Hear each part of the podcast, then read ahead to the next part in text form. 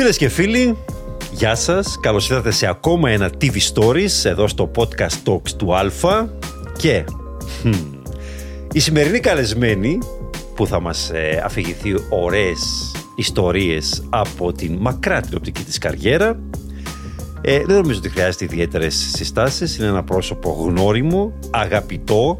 Όχι, δεν είναι η Κατερίνα αγαπητού. Θα έρθει και αυτή αργότερα, θα δει η σειρά της, Που δυστυχώς τώρα λείπει από την τηλεόραση και λείπει πολύ. Νομίζω αυτό που λέμε ότι είναι αισθητή η απουσία της. Βέβαια δεν ξέρουμε για πόσο ακόμα θα λείπει. Φίλες και φίλοι, αποδεχόμαστε εδώ στο στούντιο τη Γογό Αλεξανδρινού. Ε, ε, σου έχουν κάνει ενδοφλέβιο καλοσύνης; Ε, είδες, Δεν ξέρω, έχω- είδες. έχω σοκαριστεί Και λιγάκι. χωρίς πρόβα. Έτσι μου βγήκαν αβίαστα. το είδες. Αυθόρμητο ήταν, όλο δεν Αυθόρμητα. ήταν γραμμένο. Όλα τώρα μέσα στο μυαλό μου σχηματίστηκε αυτό. Δυστυχώς. Γιατί εγώ Αλεξανδρίνου εκτός από καλή συνάδελφος και είναι και πολύ καλή φίλη. Α, ε, αληθεύει, αλλά πόσα κοπλιμέντα. Δυστυχώς εκτός τηλεόρασης, αγαπητή, πώς τα έχει γυρίσει η γλώσσα σε όλα αυτά να τα πει για μένα; Είδες. Μα είσαι. Ο κύριος που μιλάει στο τηλέφωνο δεν ακούγεται τώρα. Ω, δηλαδή. δεν ξέρω. Γιατί μη τον ακούμε πολύ καλά. ε, είσαι αγαπητό πρόσωπο. Αυτό είναι αλήθεια. Ε, και είσαι, είσαι στην Κύπρο από τα τέλη της δεκαετίας του 90. 96. 96. Μια ολόκληρη ζωή βασικά. Ήρθα 19 χρονών και έχω χάσει το μέτρημα πλέον. Είσαι Καλαμαρού, Κυπρέα. Πώς νιώθεις, τι νιώθεις περισσότερο; Κύπρια. Κύπρια. Και δεν το λέω τώρα για να γοητεύσω τα πλήθη και να κολακεύσω το κοινό, αλλά Κύπρια. Και θα βάλω και τέλος σε ένα debate που είχαμε στο σπίτι, διότι παρά τα 26 χρόνια εγώ δεν μπήκα στη διαδικασία να πάρω την υπηκότητα. Α. Αν και τη δικαιούμαι εδώ και πάρα πολλά χρόνια. Ναι. Ε, βέβαια, Και δεν στην βάλεις και εσύ. κατηγορία το, να τη- οι επιμακρών διαμένοντες και ως ε, ε, έγαμοι. Ναι. Ε, πάντα θεωρούσα καταχρηστικό το να μπω στη διαδικασία να πάρω την υπηκότητα. Ε, το θεωρούσα μέσα στο μυαλό μου, δεν ξέρω γιατί μου είχε μπει έτσι, ότι είναι ένα είδος ασέβειας. Έχω τα χαρτιά μου από την Ελλάδα, ζω εδώ, γιατί, γιατί να μπω σε αυτή τη διαδικασία; Ναι, Πρακτικά δεν χρειάζεται και κάπου, να σου πω την αλήθεια. Εκτός φυσικά για το εκλέγην και το εκλέγεστε. Μπράβο. Οπότε, όχι μόνο, έχει κι Δεν μας άλλο. ενδιαφέρει κάποιο από τα δύο; Ένα λεπτό έχουμε μιλήσει, ψάχνει να βρεις το λαβράκι εσύ. Ήταν για πιο πρακτικούς λόγους που έχω Ναι. πάρει την απόφαση, διότι όταν έρχεται η ώρα να ανανεώσεις στην πρεσβεία της Ελλάδας, ε, είναι μια διαδικασία, παίρνει παραπάνω χρόνο. Ενώ αν έχεις τα κυπριακά ε, έγγραφα, είναι πιο εύκολα τα πράγματα. Και στο κάτω-κάτω, ε, αφού είμαι, ας μπει και η βούλα. Ναι, Και σωστά. θα το κάνω. Θα το κάνεις. Ναι, ναι, θα ναι. προχωρήσεις Είναι δηλαδή. έτοιμα τα χαρτιά, θα τα καταθέσω. Άντε να δούμε και εσένα το διαβατήριο, το κυπριακό διαβατήριο σου σε story. Γιατί; Α, έλα, μην είσαι. Είπα και εγώ, Δεν πολύ με- κράτησε η καλοσύνη. Παρακαλώ. Εντάξει και εσύ, φίλος. Ναι, φίλος, Το ξέρεις.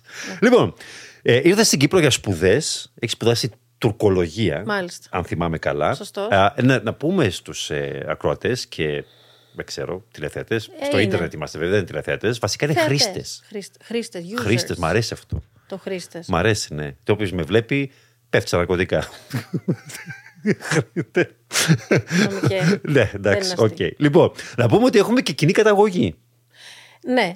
Ε, ο πατέρας μου είναι Αθηναίος, αλλά η Αθηναίος, μητέρα από την- μου είναι από ένα πολύ μικρό χωριό έξω από την Αλεξανδρούπολη. Ναι, είμαστε κοντοχωριανοί. Που του χωριανή. ε, βέβαια, εγώ έχω πάρα πολλά χρόνια να πάω για ψυχολογικούς λόγους. Ναι. Οπότε που έχασα τον παππού μου και τη γιαγιά μου, ε, δεν έχω πατήσει το πόδι μου, αλλά τώρα είμαι έτοιμη να επιστρέψω. Ναι, ήρθα το 96 για να σπουδάσω στο Πανεπιστήμιο Κύπρο. Και έμεινες. Και έμεινα, ναι. Εντάξει, είχε πολύ πλάκα. Ήμουν το ακριβώς αντίθετο από τους υπόλοιπους φοιτητές από την Ελλάδα. Δηλαδή, όλοι ψάχνανε Σαββατοκύριακο, αργία να ενώσουν μπρος πίσω αυτό για να, πάνε, να πάρουν το αεροπλάνο να πάνε στην Αθήνα ή στη Θεσσαλονίκη ή όπου πηγαίνανε, εν πάση περιπτώσει. Εγώ ήθελα να μένω εδώ. Είχα βρει τον τόπο μου. Μήπω θε και τίποτα άλλο; Όχι. Α, ε, μόνο τον τόπο. Όχι, δεν είχε να κάνει. Αυτό το χαράλαμπο το γνώρισα πολύ μετά. Ε, εντάξει, ρε παιδί μου, δεν μιλάμε το 96. Δεν νομίζω να υπήρχε ο Χαράλαμπος τότε. Ε, θα υπήρχε κάποιος άλλος όμως. Υπήρχε ο χαράλαμπος στη ζωή, δεν Ε, είναι ναι, τόσο εντάξει, νεαρός. υπή- Ακούστηκε λίγο λάθος. Ότι Ενώ έχω δεν τον υπήρχε στη ανήλικο. ζωή σου. Όχι, δεν βρισκόταν στη ζωή. ναι, ε, δεν βρισκόταν στη ζωή μου. ναι. Ε, όχι, όχι, αυτό ήταν. Είχα, τη, είχα, είχα χτίσει ζωή εδώ. Οπότε. Μια χαρά. Μια χαρά. Επειδή όπως πολύ καλά γνωρίζεις, επειδή είμαστε φίλοι, ο πατέρας μου ήταν πάρα πολύ αυστηρός. Και στην Ελλάδα, στην Αθήνα, ήμουν πάντα μέσα στο σπίτι, δεν είχα παρέες, δεν έβγαινα γιατί ήταν φοβικός, δεν πήγαινα πουθενά. Το πώς με άφησε να έρθω στην Κύπρο δεν ξέρω, λαμπάδα έχω ανάψει. Γιατί όταν βγήκαν τα αποτελέσματα των εξετάσεων, πίστεψα ότι δεν θα με άφηνε. Να, Αντιλαμβάνεσαι την ηρωνία ότι να, να νιώθεις ελεύθερη σε μια τόσο συντηρητική κοινωνία όπως είναι η Κυπριακή. Εντάξει, κοιτάξτε, τότε ήταν, πιο, ήταν Ναι. αλλιώς τα πράγματα. Τώρα έχουν αλλάξει αρκετά. Να σου πω, μην ψάχνεις επίκριση από μένα για την Κύπρο, Όχι, γιατί την μα ούτε αγαπάω από τόσο μένα. πολύ, που ακόμα και τα, τα κακά και τις τρευλώσεις βρίσκω έναν τρόπο και τα δικαιολογώ και στο μυαλό μου. Και, ναι. Είναι υπέροχος τρόπο, ε, τόπος και ό,τι οδήποτε αναφέρουμε ή ασκούμε κριτική σε αυτό είναι απλώς για να γίνει να βελτιωθεί. Καλά, όπως Ξέρουμε ασκούμε ότι και για είναι την από την, Ελλάδα. ε, και για την Ελλάδα το Βλέπουμε ίδιο. διάφορα τέρατα. Ναι. Ακριβώς. Άρα Α, ήρθαμε 96 πανεπιστήμιο. Εδώ, ναι, τώρα. Πώς βρέθηκα στην τηλεόραση; Πώς βρέθηκε στην Έχει τηλεόραση πολύ πλάκα η δια- η ιστορία. στην πρώτη σου Πολύ πλάκα. Λοιπόν, επαφή με την τηλεόραση στο συνδρομητικό κανάλι Α, όχι τον Α Κύπρου, μιλάμε Ναι. για το Α του Χάσικου, το συγχωρεμένο του Σοκράτη. του, μας. συγχωρε- του συγχωρεμένου του Σοκράτη. Συνδρομητικό ήταν ε, μαζί Ναι. με, στο πακέτο με την LTV, νομίζω, το ναι, Α. και υπήρχε τότε. μόνο η ανοιχτή ζώνη των, ε, για τα νέα. Ναι. Ήταν τότε και Νεβέζου στα, στις ειδήσεις. Και εγώ έχω έρθει αλεξιπτωτιστή. Από όταν λέμε από σπόντα, είναι από αυτά που λες έλα μωρέ, Όχι κάτι την άλλο πόλα. είχε γίνει. Όχι την πόλα σπόντα. Ε, ήμουν φοιτήτρια, ο, σύ- ο σύζυγος μία συμφοιτήτριά μου ήταν ηχολήπτη στη Λουμιέρ και μου λέει να σου πω ρε εσύ, ε, ψάχνουν στη Λουμιέρ για διαφημίσεις, καινούργια πρόσωπα. Ε, μη- της λέω, εγώ ήμουν πολύ ντροπαλή, της λέω όχι ρε εσύ δεν μπορώ. Μου λέει μπορεί καν να μην φανείς και θα είναι 50 λίρες την ημέρα. Ε, φοιτήτρια ήμουν, Καλά λεφτά. Καλά το, βέβαια. Ε, λέω, εντάξει, να πάω. Μου λέει, πρέπει να κάνεις casting. Τι είναι αυτό, δεν είχα ιδέα. Με στείλανε στη Λουμιέρ και ε, περνάω τότε από τον Έλμο Νεοκλέος, ο οποίος σήμερα είναι γενικός Ναι, ναι, αυτός περηφανεύεται ότι σε έχει ανακαλύψει. Μα δεν είναι αλήθεια. Ο Έλμος Νεοκλέους, ο σημερινός ε, Γενικός Διευθυντής του Εάν ΡΙΚ. αποτελώ ανακάλυψη, ο κύριος Νεοκλέος τον έχει κάνει, όπου μπαίνω μέσα, στείλω μια κάμερα στο γραφείο και μου λέει, και εγώ ξεστάθηκα, ήμουν πολύ ντροπαλό. Μου λέει, μα κάνε κάτι. Του λέω, μα τι να κάνω κύριε, τι να ξε... και πίσω μου είχε κλειστεί η πόρτα του γραφείου. Τι να κάνω κύριε, τουλάχιστον λέω τον καιρό, απόψε ο Δε- καιρός ήταν κυρίως έθριος και αυτά. Δεν κλείνω με, με κουμπί. Η πόρτα δεν έκλεινε με κουμπί. Όχι, το Α, κομμολάκι, εντάξει. γιατί τι διαφορά Α. σου κάνει.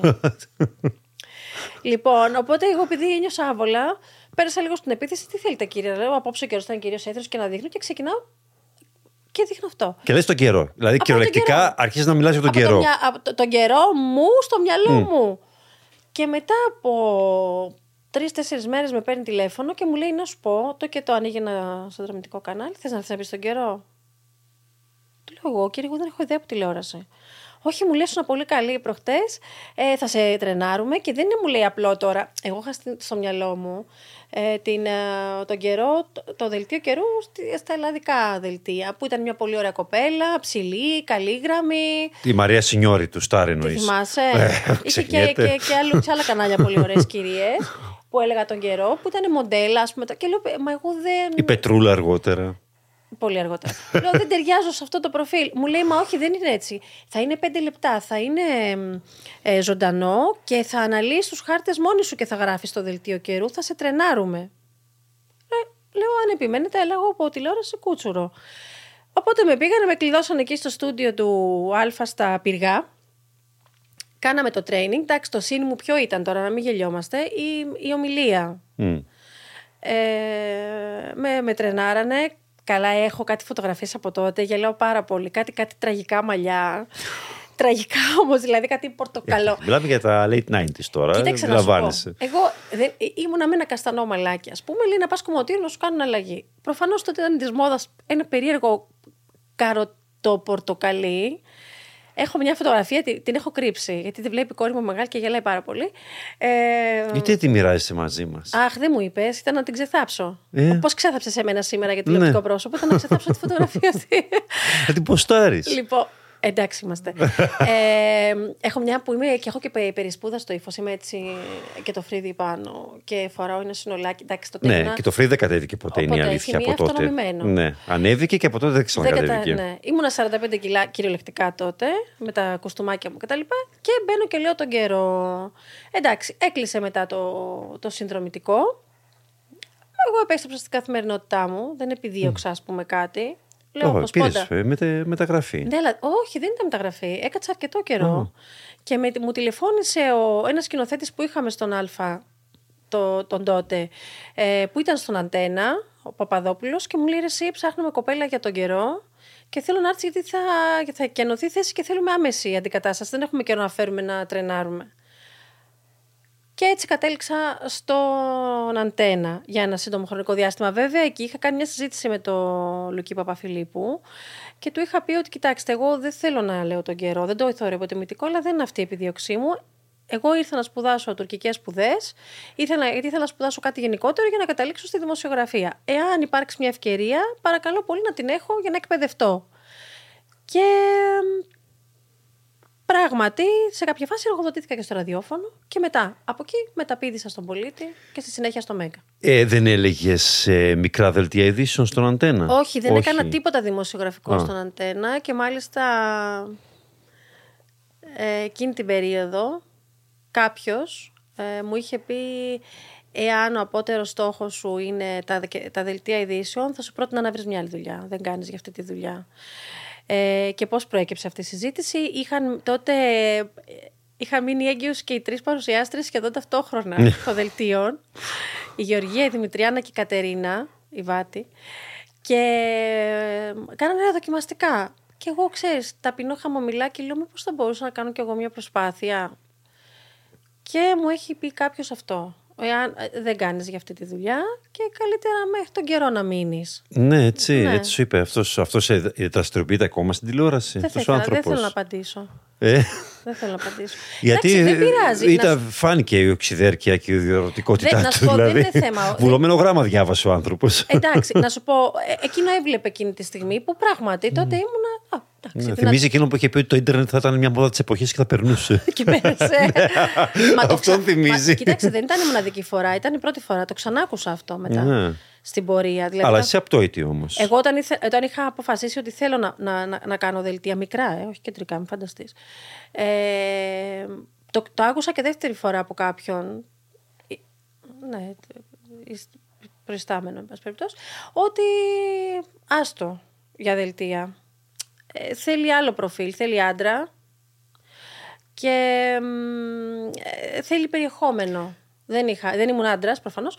Και ναι, του έδωσα ναι. την εντύπωση ότι δεν είχα περιεχόμενο. Και ξέρεις γιατί όμως; Γιατί ε, δεν, επειδή ήμουν πολύ νεαρή ηλικιακά και υπήρχε και αυτή η παρεξήγηση ότι όλοι ήθελαν να πούν δελτία γιατί κατ' επέκταση στην πραγματικότητα πολλοί ήθελαν να βγουν στο γυαλί. Και υπήρχε αυτό το θέλω να γίνω δημοσιογράφος, που δεν ήθελα να γίνω δημοσιογράφη, απλώς ήθελα να βγω στο γυαλί. Ναι, και να παρουσιάζουν δελτίο. Κατευθείαν κιόλας. Μπράβο. Ναι. Άρα, ε, εντάξει, βρίσκω δικαιολογίες στο μυαλό μου, αλλά το άκουσα δύο φορές. Ναι, όχι, δεν πτωήθηκα. Τα όνειρά σου πρέπει να τα πιστεύεις. Και να τα κυνηγάς. Ναι. Με, με θεμητά μέσα. Και καλά έκανε. Σκέψου να, να ακούγε αυτούς, ας πούμε τώρα. Ναι, δεν. Ε, όχι. Κάπου αλλού θα με είχε πάρει Ξέρεις, βρήκα και ένα δημοσίευμα του Καπουτσίνο το, ναι, από το 12. Το, το υπογράφει η Στεφάνου, η Κατερίνα Στεφάνου. Α, Ωραία. Ναι. ναι. Ακόμα μια συντοπίτησα κοντοχωριανή μας. Ναι.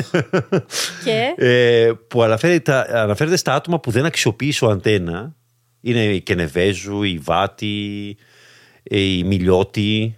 Ναι. Και εσύ είσαι ανάμεσα Μάλιστα. μαζί τους.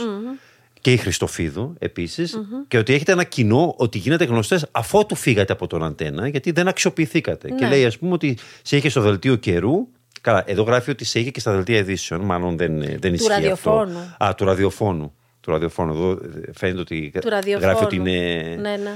της ε, τηλεόρασης. Ε, και ότι μετά που πήγε στο Μέγκα ξεδιπλώθηκε το ταλέντο ναι, σου. Ναι. Φάνηκε εκεί τι ναι. μπορείς να κάνεις. Ε, και είναι αλήθεια, στο Μέγκα ε, πήγε το 2002. Δύο νομίζω, ναι. Ναι, γιατί ένιωσες αναξιοποιητή πλέον στον ε, αντένα. Όχι, ε, ε, εγώ είχα βάλει ένα όριο. Ότι δεν δε θέλω εγώ τώρα να φέρετε απλώς η μούρη μου στο γυαλί, σε οτιδήποτε ακινήτο, π.χ. στο δελτίο καιρού, το οποίο επαναλαμβάνω δεν υποτιμώ γιατί από εκεί ξεκίνησα. Οπότε όταν πήγα στον πολίτη και άρχισα να κάνω και.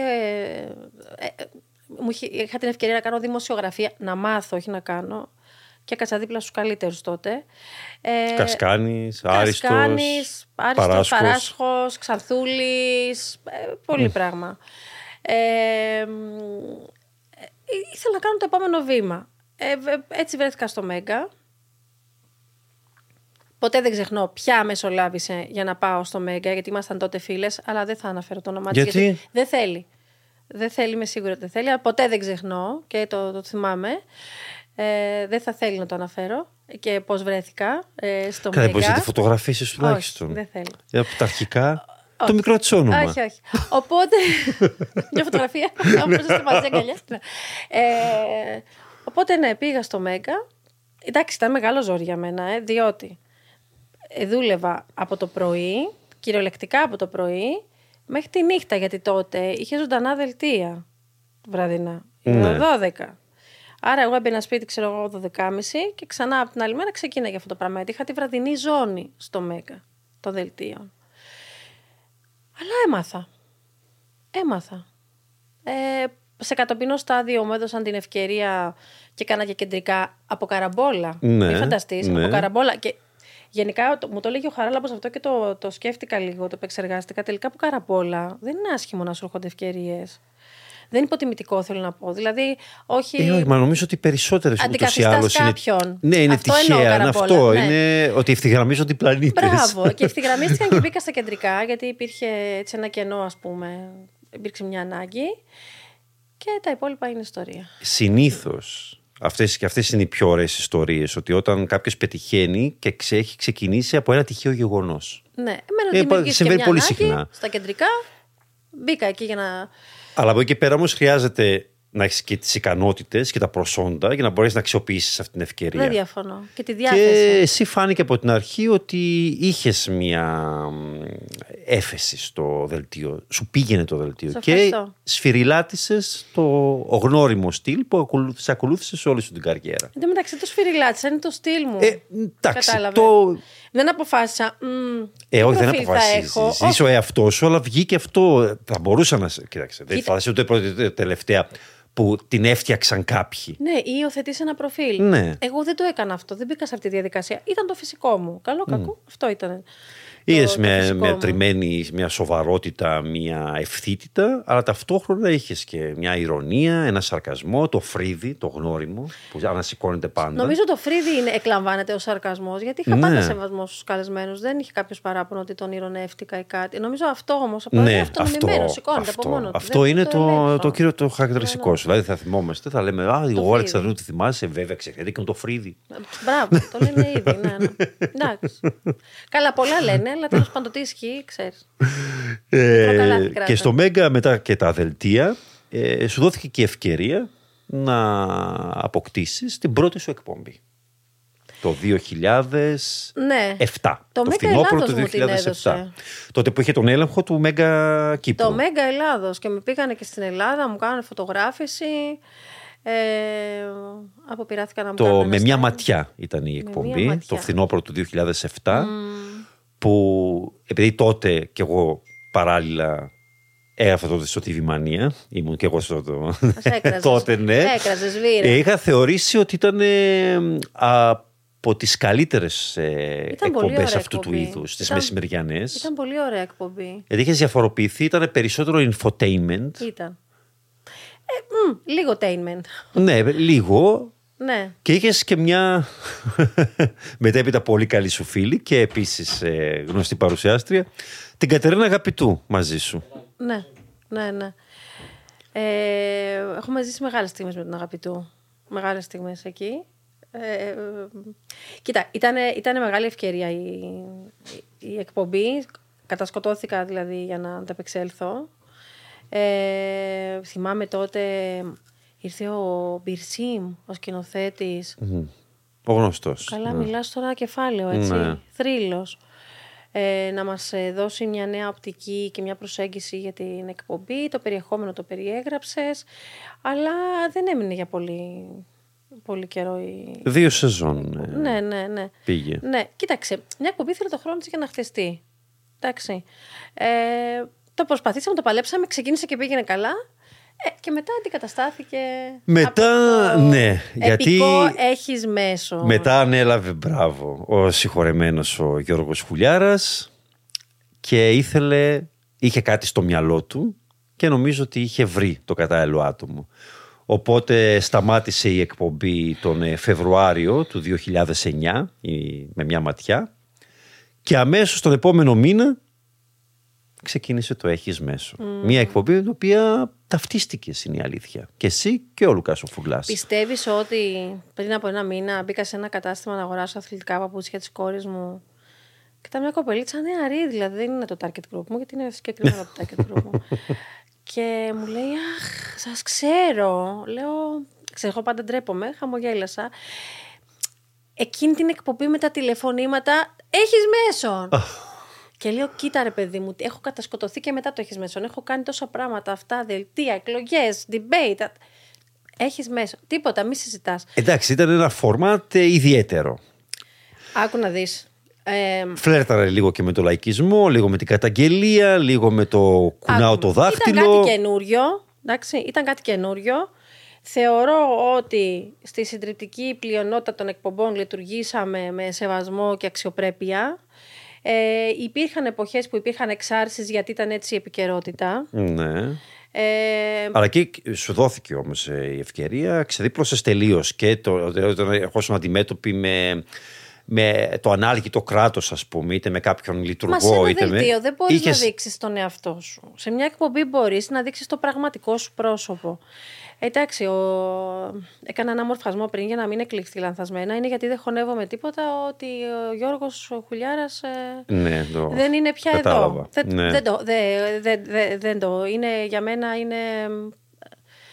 Ε, και πάω κάποτε και τον βλέπω. Ε, Κοίτα, είστε μια γενιά παρουσιαστών και παρουσιαστριών που ο Γιώργος Οχουλιάρας ανέδειξε. Ναι. Ε, έδωσε ευκαιρίες. Ναι, ναι. Κάτσε τώρα γιατί Και θέλω έχτισε. Να... Ναι, γιατί θα βλέπει και θα γελάει τώρα. Θα λέει τι κάνει αυτή. Θα μου- Αν ήταν εδώ, θα μου λέει Μωρία, στι κλάψεις τώρα. Πες τα τι έχουμε τραβήξει. λοιπόν, ήρθε λοιπόν και βρήκε εμένα και μου λέει: Έλα, να σου πω. Εντάξει, ξέρουμε ότι είσαι σοβαρή. Σε meeting τώρα. Ξέρουμε ότι είσαι σοβαρή. Ξεκόλα όμως. Ναι. Ε, σοβαρή Ναι, θα σαν- σε πάλι. σαν το βλέπω Ναι, ναι, ναι. το Σοβαρή θα σε τώρα, πάλι, ναι. μου λέει ξεκόλα. θα ανοίγουμε. Έχει και αυτό το καλαμαρίστικο. τώρα. Ε, θα ανοίγουμε τις γραμμές, θα ακούς. Ε, εντάξει, η εκπομπή όταν ξεκίνησε δεν, δεν είχε το, το Λουκά μέσα στο πλάνο. Ήταν ένας άλλος συνάδελφος, ο οποίος ε, ενώ γυρίσαμε και τρέλερ και τα λοιπά, είπε: Παιδιά, εγώ δεν θέλω να το κάνω αυτό. Μετά εργοδοτήθηκε ο Λουκάς στο σταθμό, το μπήκε στο, στη, στην εκπομπή.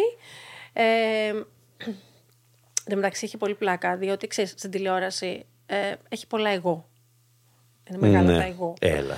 Οπότε, Σε κάνει να το λες ναι, ναι, αυτό. οπότε εμ, φεύγει ο, ο, ο συνάδελφος που θα ήταν συμπαρουσιαστής. Δεν μπορεί να Εμείς- πει το όνομά του; Ο Γιώργος ο Μιχαήλ. Α, ο Γιώργος Μιχαήλ, λοιπόν, μάλιστα. και η προφανής επιλογή, Δεν το ήξερα αυτό. η προφανής επιλογή, καλά είχαμε γυρίσει τρέιλερ, δεν είχε παίξει, είναι ο Λουκάς Φουρλάς.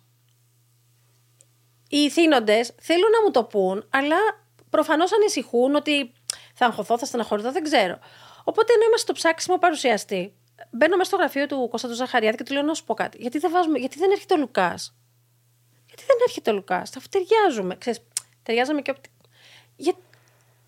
Ναι, ναι, το σκεφτόμασταν κι εμείς. Ξέρεις, Ναι. Εγώ δεν είχα πρόβλημα, αφού συμπαρουσιαστή θα είχα; Τι ο Γιάννης, τι ο Κωστής. Κατάλαβες πώς το λέω. Δεν το λέω υποτιμητικά για τον Λουκά.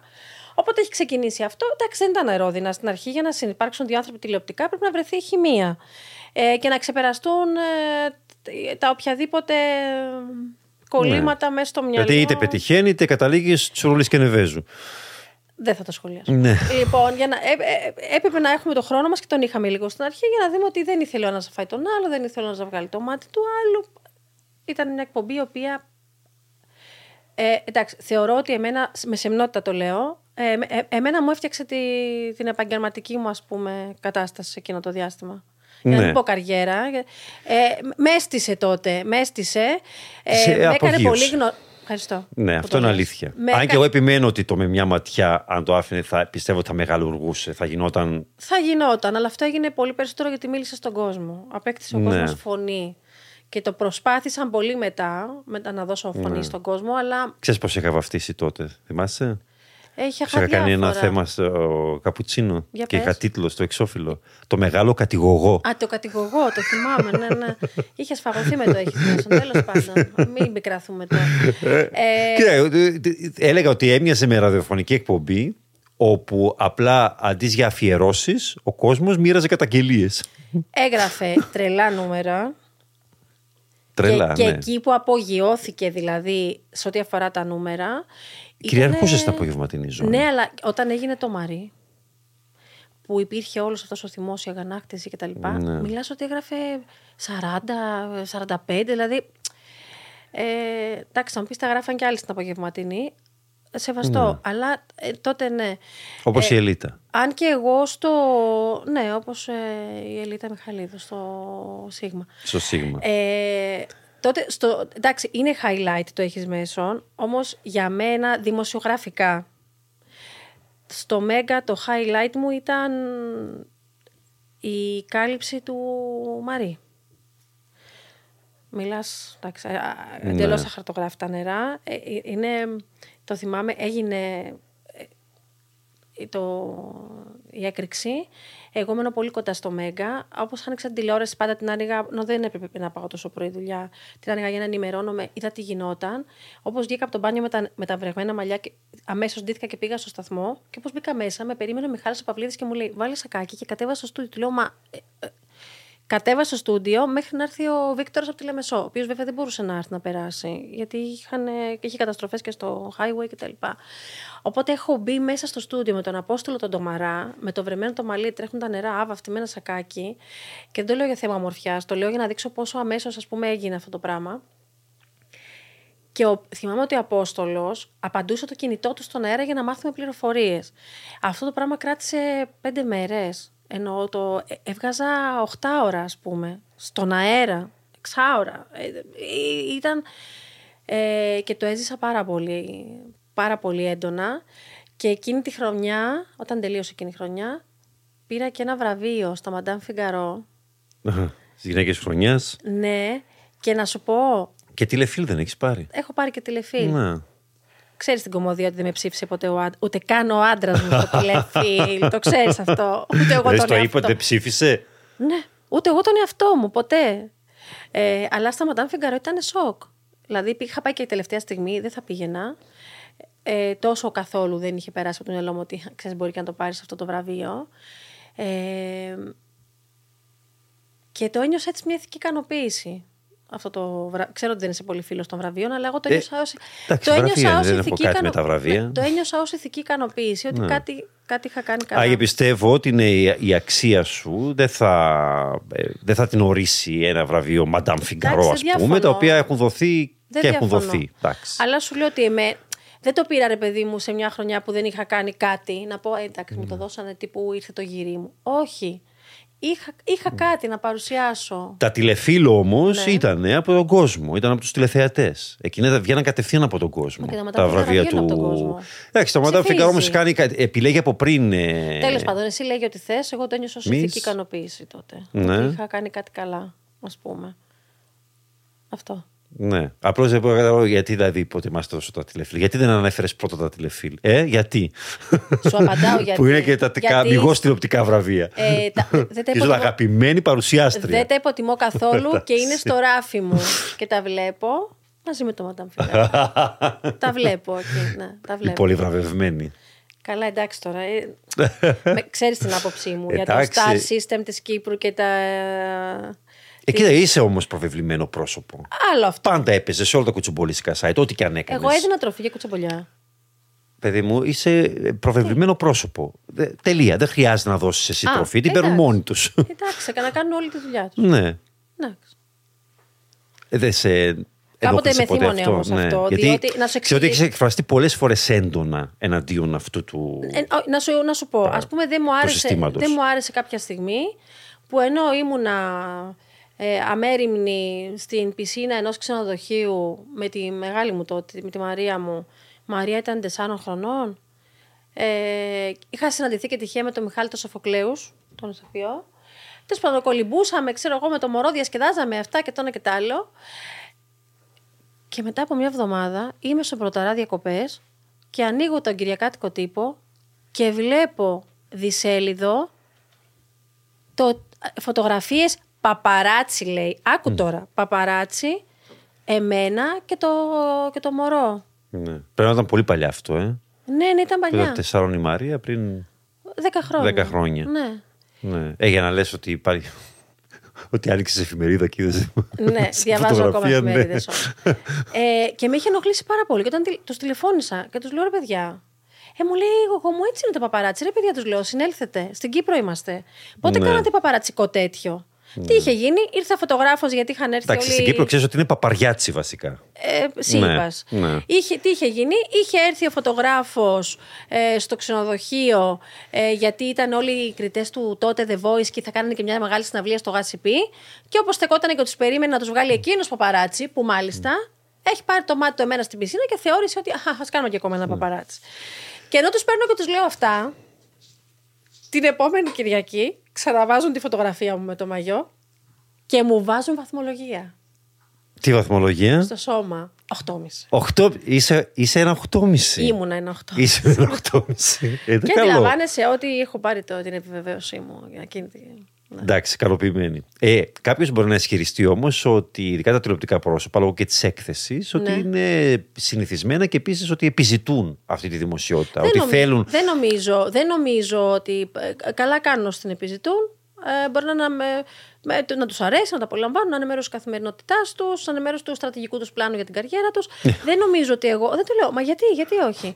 Ε, ε, δεν νομίζω ότι εγώ έδωσα ποτέ την εντύπωση ότι το, το επιζητώ αμάν αμάν, ας πούμε. Μμ. Λοιπόν, ε, κατά καλά. τη διάρκεια τώρα της ε, παραμονής σου στο Μέγκα και του έχεις μέσο, κάποια στιγμή ήρθε στο κανάλι η Ελίτα Μιχαηλίδου.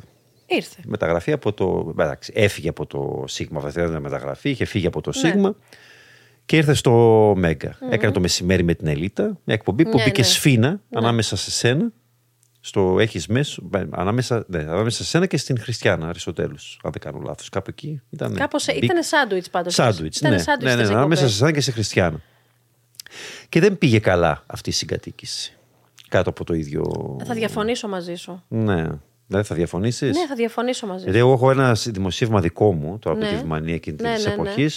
Εποχή, που λέει ότι η Ελίτα έτυχε υποδοχής ανάλογης με εκείνη του κράτους του Ισραήλ από τους Άραβες το 1948. Θα διαφωνήσω μαζί σου, αλλά επειδή ήμουν εξ εκείνων που ποτέ δεν έμπαινα στη διαδικασία. Ε, εσένα μπορεί να σου τα έλεγα γιατί είμαστε φίλοι, αλλά γι' αυτό δεν σου είχα πει, ας πούμε, για παράδειγμα, κάτι. Ε, εγώ θα διαφωνήσω μαζί σου. Πάρ' το και με την κοινή λογική.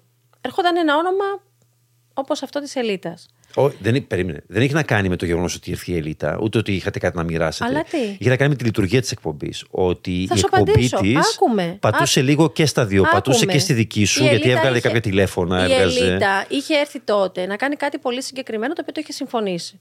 Εμείς δεν ξέραμε τι είναι αυτό το συγκεκριμένο. Πάντως το μόνο που ξέραμε είναι ότι δεν θα έχει να κάνει με τη δική μας θεματολογία και αντιλαμβάνομαι πρέπει να έχει πάρει και η Χριστιανά διαβεβαίωση ότι δεν θα έχει να κάνει με τη δική της. Επαναλαμβάνω, ήμασταν σάντουιτ. Δηλαδή, Ναι. Ε, η κοινή λογική τι λέει, όταν, είσαι, όταν είναι τρεις εκπομπές στη σειρά, θέλεις ο προηγούμενος να πηγαίνει πολύ καλά για να παίρνεις μια καλή πάσα. Δηλαδή, αν η Ελίτα ήταν πριν από μένα, εγώ γιατί να θέλω να γράφει 5 για να πάρω 5, να το κάνω τι, το κάνω 10, άμα το διπλασιάσω. Μακάρι να γράφει 20, να το κάνω εγώ 25, να δείχνω ότι πάω καλά. Γιατί τα νούμερα ήταν η μέτρησή μας. Μην γελιόμαστε. Ε, ήρθε να κάνει κάτι πολύ συγκεκριμένο. Στην πορεία ε, που έκανε κάποιες μετατροπές για να βρει τα πατήματά της. Για παράδειγμα εγώ ή ο Λουκάς ποτέ δεν συζητήσαμε προσωπικά μαζί της κάτι για τη θεματολογία της εκπομπής της. Σου το λέω με πάσα ειλικρίνεια. Δεν ήρθαμε ποτέ σε αντιπαράθεση με την Ελίτα. Δεν ξέρω γιατί γραφόντουσαν αυτά τα Εκείνη πράγματα. πάντως εδώ, σε αυτήν εδώ την εκπομπή, στο Ναι, TV ναι, Stories, ναι. ε, είπε ότι δεν την καλοδέχτηκαν στο Μέγκα. Δεν θα συμφωνήσω Τότε. μαζί της.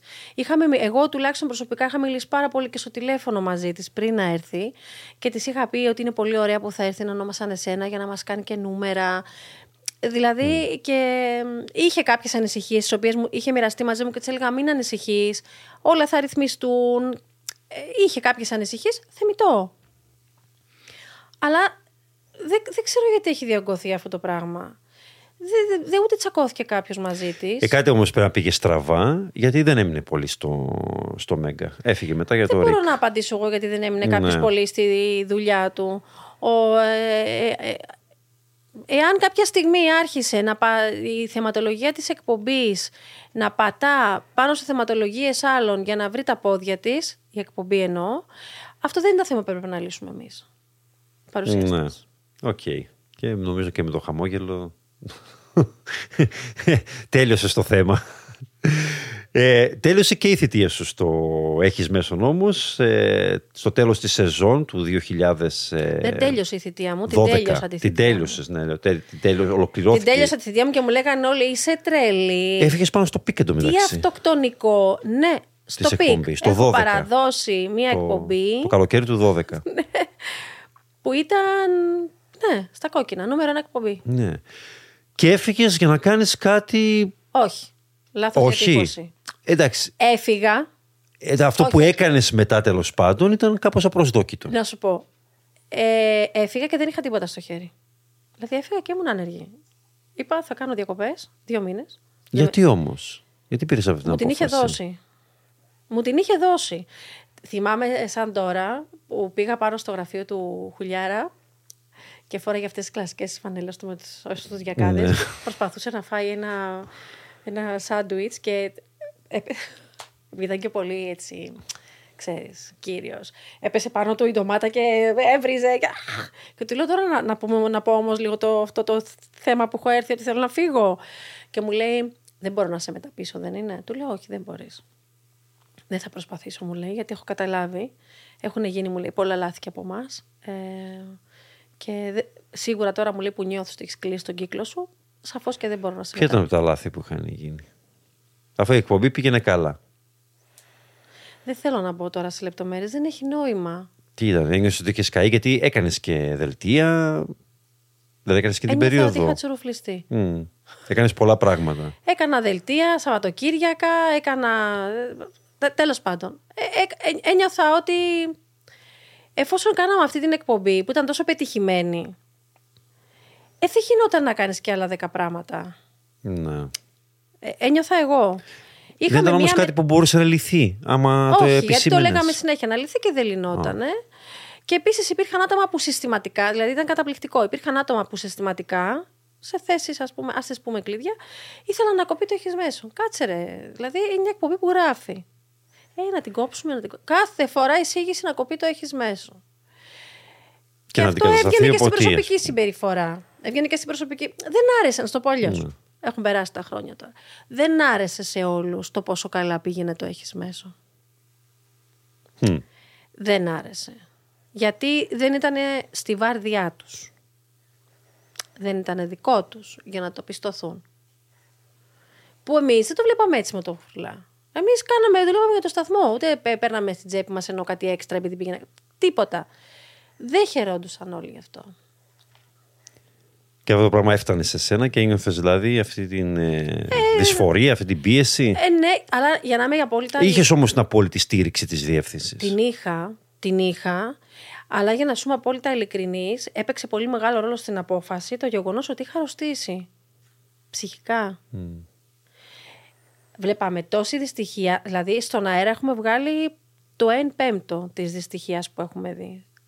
Τα σπίτια που έχουμε μπει, οι οικογένειες που έχουμε γνωρίσει, οι ανθρώπινες ιστορίες που έχουμε ακούσει, επειδή μας κατηγορούσατε τότε στα περιοδικά ότι κα- εκμεταλλευόμαστε τον ανθρώπινο πόνο. Αν δεις τι δεν έβγαινε, ε, και, και, και είχε μπει στο πετσί μου αυτό το πράγμα. Δηλαδή, ας πούμε, μου έλεγε ο Χαράλαμπος πάμε να φάμε στο, σε ένα εστιατόριο. Έχει κόσμο που πεινάει, εμεί θα πάμε να φάμε. Δηλαδή, είχα φτάσει σε αυτό το. ε, Με είχε καταβάλει πάρα πολύ. Και είπα ότι θέλω να κάνω κάτι άλλο. Οπότε είπα, όμως για να κάνω κάτι άλλο, τα μπουλαράσα. Πρέπει να. να, να, να, να, να, να- Από την αρχή. Ναι. Οπότε έκατσα και στα καλά καθούμε. Και έφυγες δηλαδή χωρίς να έχεις πλάνο. Τίποτα. Τίποτα. Έφυγα και πήγα στον Πρωταρά να κάνω δια- λίγες διακοπές. Και μ,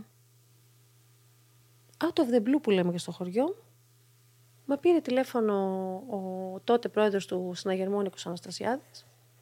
Θα έρθει στο γραφείο μου να σε δω. Και πήγα.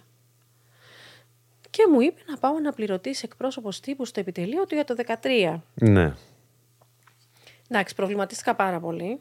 Πάρα πολύ, γιατί αγαπούσα πάρα πολύ τη δημοσιογραφία και ήξερα ότι μπορεί να είναι τα Εκεί φόπλακα. πήγαινες στην αντίπερα όχθη. Ναι, ναι, και ήξερα ότι μπορεί να είναι τα φόπλακα. Από την άλλη, αυτό που εγώ αναλάμβανα, ξέρω ότι δεν μπορεί να γίνει κατανοητό και μπορεί πολλοί να μην συμφωνούν. Δεν ήταν πολιτικός ρόλο, δεν ήταν πολιτικός διορισμός. Εγώ ήμουν στο γραφείο τύπου, ξέρω, ξέρω, ε, ό,τι πει Είσαι στο συμφωνώ. επιτελείο ενό υποψήφιου. Σίγουρα είναι Συμφωνούμε, ρε πολιτικός παιδί μου. διορισμός. Ναι, ωραία, ωραία. Εγώ εννοώ ότι δεν πήγα και για να ε, πολιτευτώ. Ναι, Είναι δεν για να μπο- κάνω δημοσιογραφική δουλειά. Ε, δεν μπορεί να στο είναι όμως μια επιτελείο- απλή δουλειά ή μια δημοσιογραφική. Δεν, Κατανοητό. πρώτα δεν είναι δημοσιογραφική δουλειά με την Κατανοητό. έννοια ότι είσαι Μα- στο επιτελείο ενό υποψήφιου. Κατανοητό. Σου λέω. Πώς το είδα εγώ, σου λέω. Εγώ πήγα, έγραφα ανακοινώσεις τύπου. Ε, γυάλιζα ομιλίες. Έγραφα άρθρα, ελληνικά, αγγλικά. Γύρισα όλη την Κύπρο. Όλη την Κύπρο. Ε, με τον τότε υποψήφιο πρόεδρο της Κυπριακής Δημοκρατίας. Και είχα μια συμφωνία μαζί του για ένα εξάμεινο. Αυτό. Γιατί εμένα ο απότερος σκοπός μου δεν ήταν πολιτική. Ούτε η γραφειακή δουλειά.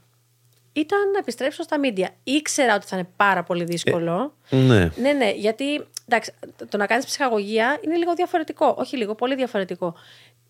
Πώς, ας πούμε, θα κάτσεις απέναντι από έναν βουλευτή, για παράδειγμα, άλλου κόμματος πλην του συναγερμού; Ναι. Θα είχε τις αμφιβολίες του. Ε, Κατανοητό 100%. Αλλά είπα θα το Και πάρω. μπορούσαν να σου πούν και στον αέρα, μα τι μου λέτε τώρα κύριε Αλεξανδρινό, εσείς ήσασταν στο επιτελείο, ξέρω εγώ, του Αναστασιάδη. Ωραία. Συμφωνούμε. Θα, θα ήταν κάτι πολύ αμήχανο Ωραία. νομίζω. Εγώ έκανα μια συμφωνία μαζί του για 6 μήνες. Τελείωσε το, τελείωσαν εκλογές. Εγώ την επομένη Εξελέγει πήγα. πρόεδρος. Βγήκε πρό... Αυτό ήταν το άλλο γωνία. Ναι, ναι. Ήταν η- μετά τον Χριστόφιο, οπότε νομίζω και ένα κομμωδίνο θα εκλεγόταν πρόεδρος. Να, να αφήσουμε τους συγχωρεμένου Ναι. ναι, στο απειρόβλητο. Ε, εγώ πήγα την επομένη στο επιτελείο. Είναι σαν αμερικάνικη ταινία. Πήρα μια κούτα, έβαλα τα πράγματά μου μέσα και πήγα στο σπίτι μου. Γιατί αυτό είχα συμφωνήσει. Το τι άκουσα. Το Είναι, δεν- τι γράφτηκε. Ότι με, με, με πέταξε, ότι με ξέχασε, ότι είχαμε μαλώσει και άλλες χιδεότητες τις οποίες δεν θα αναπαράξω. Ε, ότι δεν τήρησε τα συμφωνημένα, ότι εγώ ήμουν κλαμμένη σε κατάθλιψη στο σπίτι μου που δεν με αξιοποίησε. Ότι πα- ακόμα παρακαλούσα να πάω και ιδιαίτερα της κυρίας Άντρης και δεν, ούτε αυτό δεν μου το έδωσαν γιατί με είχαν πεταμένη. Τα οποία ήταν, τα διάβαζα και τότε έπεφτα σε κατάθλιψη από Εντάξει, αυτά που τα διάβαζα. θυμάμαι γιατί τα, τα ζούσα Ναι, εδώ αλλά και εσύ από που ήξερες κοντά. από πρώτο χέρι, από την πρώτη στιγμή, γιατί εσύ είσαι ο φίλο Ναι. μου, ότι είχα μια εξάμεινη συμφωνία για, την, ε, για, για μια συγκεκριμένη περίοδο. Καταλαβαίνεις πόσο άσχημο ήταν αυτό το πράγμα. Εντάξει, ε, Και, πέρασε. κοίταξε ναι. όμω και εγώ να σου πω την αλήθεια, σε ρωτούσα και σε ξαναρωτούσα. Και έλεγα, μήπως ας πούμε, εντάξει, εμένα μπορείς να το πεις εμπιστευτικά.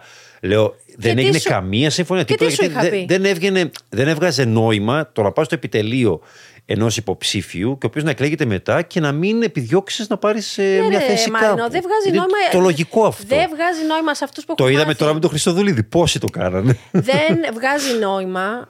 Ε, δεν το λέω για σένα, αλλά δεν βγάζει νόημα γιατί έχουμε μάθει να ζούμε σε έναν κόσμο της συνδιαλλαγής. ναι.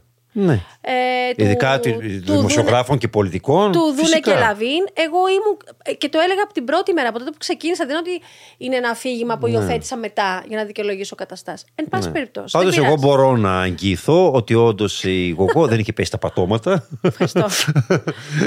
Έκανα μια παύση και μετά ε, ευχαριστώ πολύ το Σίγμα και το Χρήστο Θατσουρούλη. ναι, που μετά με- επανέκαμψες. Ναι, με πήρε τηλέφωνο και μου είπε: Έχουμε μια.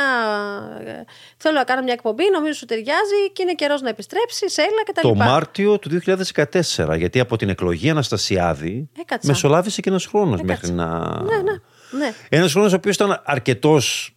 Εντάξει, για να πεις ότι. Άντε, και να πήγαινες αμέσως μετά τις εκλογές τώρα πίσω στην τηλεόραση, θα γινόταν αυτό που έλεγες πριν η φόβη σου. Δηλαδή, τι θα μπορούσες να κάνεις, ας πούμε, αμέσως μετά; Εντάξει, το αντιμετώπισα στον αέρα, όχι όμως αποκαλεσμένου, γιατί ήμουν. Βέβαια και άλλοι το. Να είμαστε δίκαιοι. Και άλλοι το έκαναν και επέστρεψαν χωρίς να ανοίξει ρουθούνη. Και ο Λουκάς το έκανε. Ήταν στο επιτελείο Ναι. του Κασουλίδη, επέστρεψε μετά κανονικά στα δελτία. Ε, εντάξει, ε, θα μιλήσω για τον εαυτό μου. Επέστρεψα ομαλά, εγώ θεωρώ. Πέρασε ένα διάστημα. Είχα δείξει ότι δεν είχα καμία εμπλοκή. Ε, να σου πω και κάτι, τι, τι νομίζω ότι με βοήθησε. Δεν λειτουργήσα ποτέ.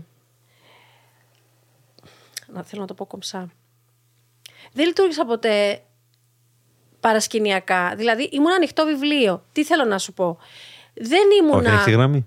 Δεν ήμουνα, συ- δεν ήμουν συνεργάτης του υποψήφιου τότε Νίκου Αναστασιάδη ε, ενώ ήμουν στο γυαλί, στα μουλοχτά. Κατάλαβες; Ή δεν ήμουν σε μια εφημερίδα και να είμαι στα μουλοχτά συνεργάτης και να γράφω. Δεν μπορούσε να με κατηγορήσει κάποιος για κάτι τέτοιο. Ναι, όχι. Εγώ ήμουν όχι. ανοιχτό Ήταν βιβλίο. μια προσωπική βίκτορη για σένα αυτό. Παιδιά, τε, εγώ εδώ είμαι, τέλειωσα από το Μέγκα, ε, εδώ θα πάω. Κατάλαβες, ήμουν ανοιχτό βιβλίο. Δεν είναι ότι λειτουργούσα υπόγεια και ήμουν σε οποιοδήποτε payroll. Και... Για να μου πει κάποιος, Α, αυτά που έλεγες, Ναι. το έχεις μέσον, mm. πρόθεση. Αναρωτιέμαι άμα Καταλαβες. έχει συμβεί αυτό με άλλον. Κάτσε λίγο να σκεφτώ. Δεν μπορώ να γνωρίζω, Ναι, ε, ούτε μπορώ, ούτε να, να μου έρχεται κάποιος στο ούτε μυαλό. μπορώ να ξέρω. Μιλώ πάντα για τον εαυτό μου. Άρα δεν μπορούσε να μου προσάψει κάποιος κάτι τέτοιο. Ότι χρησιμοποίησα τη δημοσιογραφία ως όχημα και εξαπάτησα τον κόσμο μου. Πάντα ειλικρινής και ότι έκανα ήταν στο φως. Ε, άρα, ναι, γύρισα στο Σίγμα, ξεκίνησα εκείνη την, ε, την εκπομπή. Την ανοιχτή γραμμή. Την ανοιχτή γραμμή. Η οποία εντάξει, ξεκίνησε μ, νομίζω πόσο θυμάμαι ως infotainment και στην πορεία έγινε Όχι. λίγο έχεις μέσο. Όχι, όχι, όχι, όχι. Το θέμα ήταν ότι ξεκίνησε και δεν είχε πολύ συγκεκριμένη ταυτότητα. Α. Σε κάποια φάση υπήρξε και μια μ, ε, διαφημιστική ανάγκη μέσα στην. γιατί ήταν η ώρα τέτοια. Ναι. Ήταν μια ώρα δύσκολη. Ναι, και που- μια εποχή δύσκολη. Επίσης, Ναι. Γιατί μην ξεχάσετε το Σίγμα τότε είχε πάρει την Κατιούσα. Και ήθελαν, ε, το εμπορικό ήθελε, να, το, ήθελε μια απογευματινή εκπομπή ως όχημα για πωλήσεις. Σεβαστό.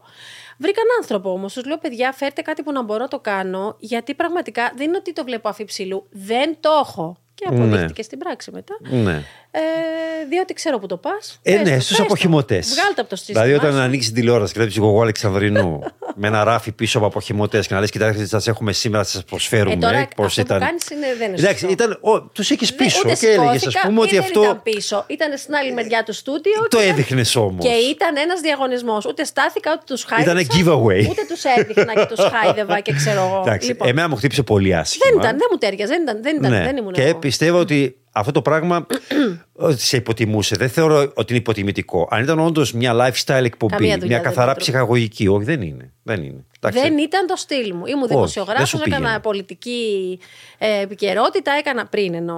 Δεν μου τέριαζε. Τελεία, μην το συζητάμε. Εντάξει, ωραία. Αλλίωνε Αλλά- και την ε, δουλειά σου και την προσωπικότητά σου. Ωραία. αυτό. Να σου πω όμως κάτι. Ε, α, α το δεχτώ. Δεν γίνεται όμως να βγαίνει παρουσιάστρια άλλου καναλιού και να της λέει κάποιος ε, συγχαρητήρια για την εκπομπή σας και για τη δουλειά που κάνετε και να απαντάει ε, εντάξει, εμείς εδώ κάνουμε σοβαρή δημογρα- δημοσιογραφία, δεν πουλάμε τη γάνια. λοιπόν, Α, δηλαδή- Θύμισε μου ποια ήταν. δεν έχει σημασία. Έλα, πες το. Α, Πάω να το βρω τώρα. Άντε, δε, θα το κάνεις να Δεν- το δεν- βρω δεν και το έχει προσθέσω σημασία. μετά στην, με το Δεν έχει μοντάζ. σημασία. Απλώς είχα- Κωνσταντίνε, ετοιμάσου. Είχα εντυπωσιαστεί πάρα πολύ από την ευκολία. Ρε, το θυ- το- το- Εγώ δεν θα έδινα ποτέ συνάδελφο για τέτοιο θέμα, ε, πρόσεξε. Δεν θα έδινα ποτέ συνάδελφο, όχι κόρακα, κορακουμάτι δεν βγάζει. Για τέτοιο θέμα, ας πούμε. Δεν θα το έκανα ποτέ σε συνάδελφο να πω Ε, εμείς δεν πουλάμε τη γάνια. Εντάξει, ε, ωραία, εσύ κάνε το Watergate. Και ήταν και λάθος, ήταν αποχημωτέ. Α, μπράβο, πες μου και εσύ, ένα ακρίβεια. Τέλος πάντων, το λέω τώρα για να γελάσουμε. Δεν είναι. Ναι, ναι. Ναι, το Αλλά- βλέπω. το φρύδι. το βλέπω, ναι, το φρύδι. Τώρα για να γελάσουμε. Ναι, ναι, ναι. Ένα με, την, με τη φράτζα. Τέλος πάντων. Όχι ότι θα την τηγανίσει τη συγκεκριμένη. ε. Όχι, εντάξει. Με είδε μετά από λίγο καιρό γιατί νιώθε άσχημα. Ε, γιατί την κατακράξανε, την γρα- το γράψαν στα περιοδικά κτλ. Γιατί δεν ισοπεδώνει έναν άνθρωπο έτσι, ας πούμε, επαγγελματικά; Ναι. Και ήταν εντάξει. ξεκάθαρο ότι το έλεγε για μένα. Και την είδα μετά από λίγο καιρό στο σούπερ μάρκετ. Α, το ψώνιο. Και. ήταν καλό. Και εννοείται ότι. No hard feelings. Αλλά μου έκανε εντύπωση. Αλλά το φρύδι. Όχι, από την απέναντι μεριά Α. άνοιξε τις αγκάλες της. Δηλαδή τύπου. Ε, ήταν- είμαστε- εντάξει, εντάξει. Είναι και λίγο οι ενοχέ. Μπορεί να ήταν και άσχημα. Ναι, γι' ναι, αυτό λέω. Ε, Ναι. της έφυγε αυτό Γιατί όντως μετά. είχε. Α, δεν μπορώ να θυμηθώ τώρα ποια είναι. Τέλος Και θα πάντων. σκάσω τώρα. Πάμε Άντε, πες παρακάτω. μου. Είμαστε στο Σίγμα. Θα πάμε κάπου παρακάτω. θα τελειώσει ο Ε, χρόνος. Έχουμε, γιατί αρχώνουμε για το χρόνο. Ε, ναι, είμαστε στην ανοιχτή γραμμή, η οποία όμως Ναι. πήγε. Πήγε για δύο σεζόν. Πήγε, ναι, ναι. Ε, μέχρι το Μάιο του 16 που Μετά. κόπηκε η εκπομπή. ναι. Γιατί Έφυ- έπρεπε να ε, δεν- δημιουργήθηκε έφυγε- ένα κενό Έφυγε ο Νικήτας. στο μεσημέρι και κάτι. Έφυγε ο Έφυγε Νικήτας, πήγε και στο μου, αντένα. Μου δώσανε μαζί με τον Χρήστο το Χαραλάμπους Μπράβο. το μεσημβρινό. Μην, μην τολμήσεις. Τι, να πάω εκεί; Να πας Είμαστε εκεί ήδη εκεί. Και στο τι μου έχεις, κα- μου έχεις κάνει εκείνη την περίοδο. Είμαστε ήδη εκεί. Λοιπόν, με τον Χρήστο Χαραλάμπους, που συγγνώμη, αλλά ήταν ένα από τα χειρότερα τηλεοπτικά ζευγάρια που σχηματίστηκαν ποτέ. Και νομίζω ότι δεν τα πηγαίνατε και καλά και αυτό έβγαινε. Αυτό που λέμε. Είμαστε μια ωραία όχι. ατμόσφαιρα και αυτό βγαίνει στον Όχι, κόσμο. Κάνεις λάθος. Λοιπόν, κάνεις λάθος. Ε, Δεν, δε- δεν, με τον Χρήστο φαινόταν, παιδί μου, υπήρχε υποβόσκουσα ένταση. Δεν υπήρχε υποβο... Διέκοπτε ο ένας τον άλλον, καβαλούσε ο ένας τον άλλον. Αυτά θυμάμαι που τα έγραφα, υπάρχουν ακόμα. Ποτέ δεν έχω ανταλλάξει μισή κουβέντα με τον Χρήστο. Ενώ ήμασταν τηλεοπτικό. Ενώ δεν τα μιλούσατε καθόλου. Τηλεοπτικό ζευγάρι. Όχι, καμία σχέση. Καμία σχέση. Καμία σχέση. Και δεν είναι τσακωμός ή κάτι όπως γραφόταν τότε που δεν συνέχισε. Δεν είπα ο ότι. Χρήστος. Είναι αυτό που Το είπες στην Χρήστο αρχή, τον ότι έβγαλαν δύο από- άνθρωποι πρέπει να έχουν χημεία. Εντάξει, μπορεί να μην είχαμε χημεία. Δεν είναι είχατε δεκάτερο, χημεία. αλλά δεν σημαίνει ότι σκοτωθήκαμε. Αυτό που πάω που υπάρχει τηλεοπτικό ζευγάρι, υπάρχει σκοτωμός. Και όταν, έφε, Ω, όταν, δεν- όταν συνέχισα μετά μόνη μου το μεσημβρινό, δεν ήταν γιατί έγινε κάτι, γιατί τα διάβαζα αυτά και μου σκονόντουσαν οι τρίχες. Ήταν γιατί είχε εξελίξει το Κυπριακό και τότε ο Χρήστος ήταν πολύτιμος στο πολιτικό ρεπορτάζ για το Κυπριακό. Γιατί είχε ταξίδια, είχε συνομιλίε. Είχε... Και έμεινα μόνη μου στο μεσημβρινό. Το οποίο σου Ναι. μιλάω ότι είναι όηκα, έτσι. Το μεσημβρινό εκείνο. Εγώ, εντάξει, ξέρουμε ότι απλά διαλύθηκε το δίδυμο γιατί δεν τραβούσε. Ε, δεν είναι Και μετά έτσι. έμεινες μόνη σου εσύ στην υπόλοιπη Τέλος πάντων, σεζόν εντάξει. του. Έχεις, ε, αυτό, άμα αποφασίσεις, Ε, τα αφού- άμα αποφασίσεις κάτι, τα αποφάσισες. Τέλος πάντων, εντάξει. Εντάξει, εγώ καταλαβαίνω τη θέση σου ότι δεν μπορείς ούτε να διαψε... Μα μάλλον δεν έχω μπορείς να πρόβλημα να σου επιβεβαιώσεις. πω. Ε, Βρε παιδί μου, μπορώ να σου πω ότι μα, ξέρεις, ναι, δεν τραβάγαμε και σου λέω ότι κάναμε μαζί δύο μήνες. Ναι.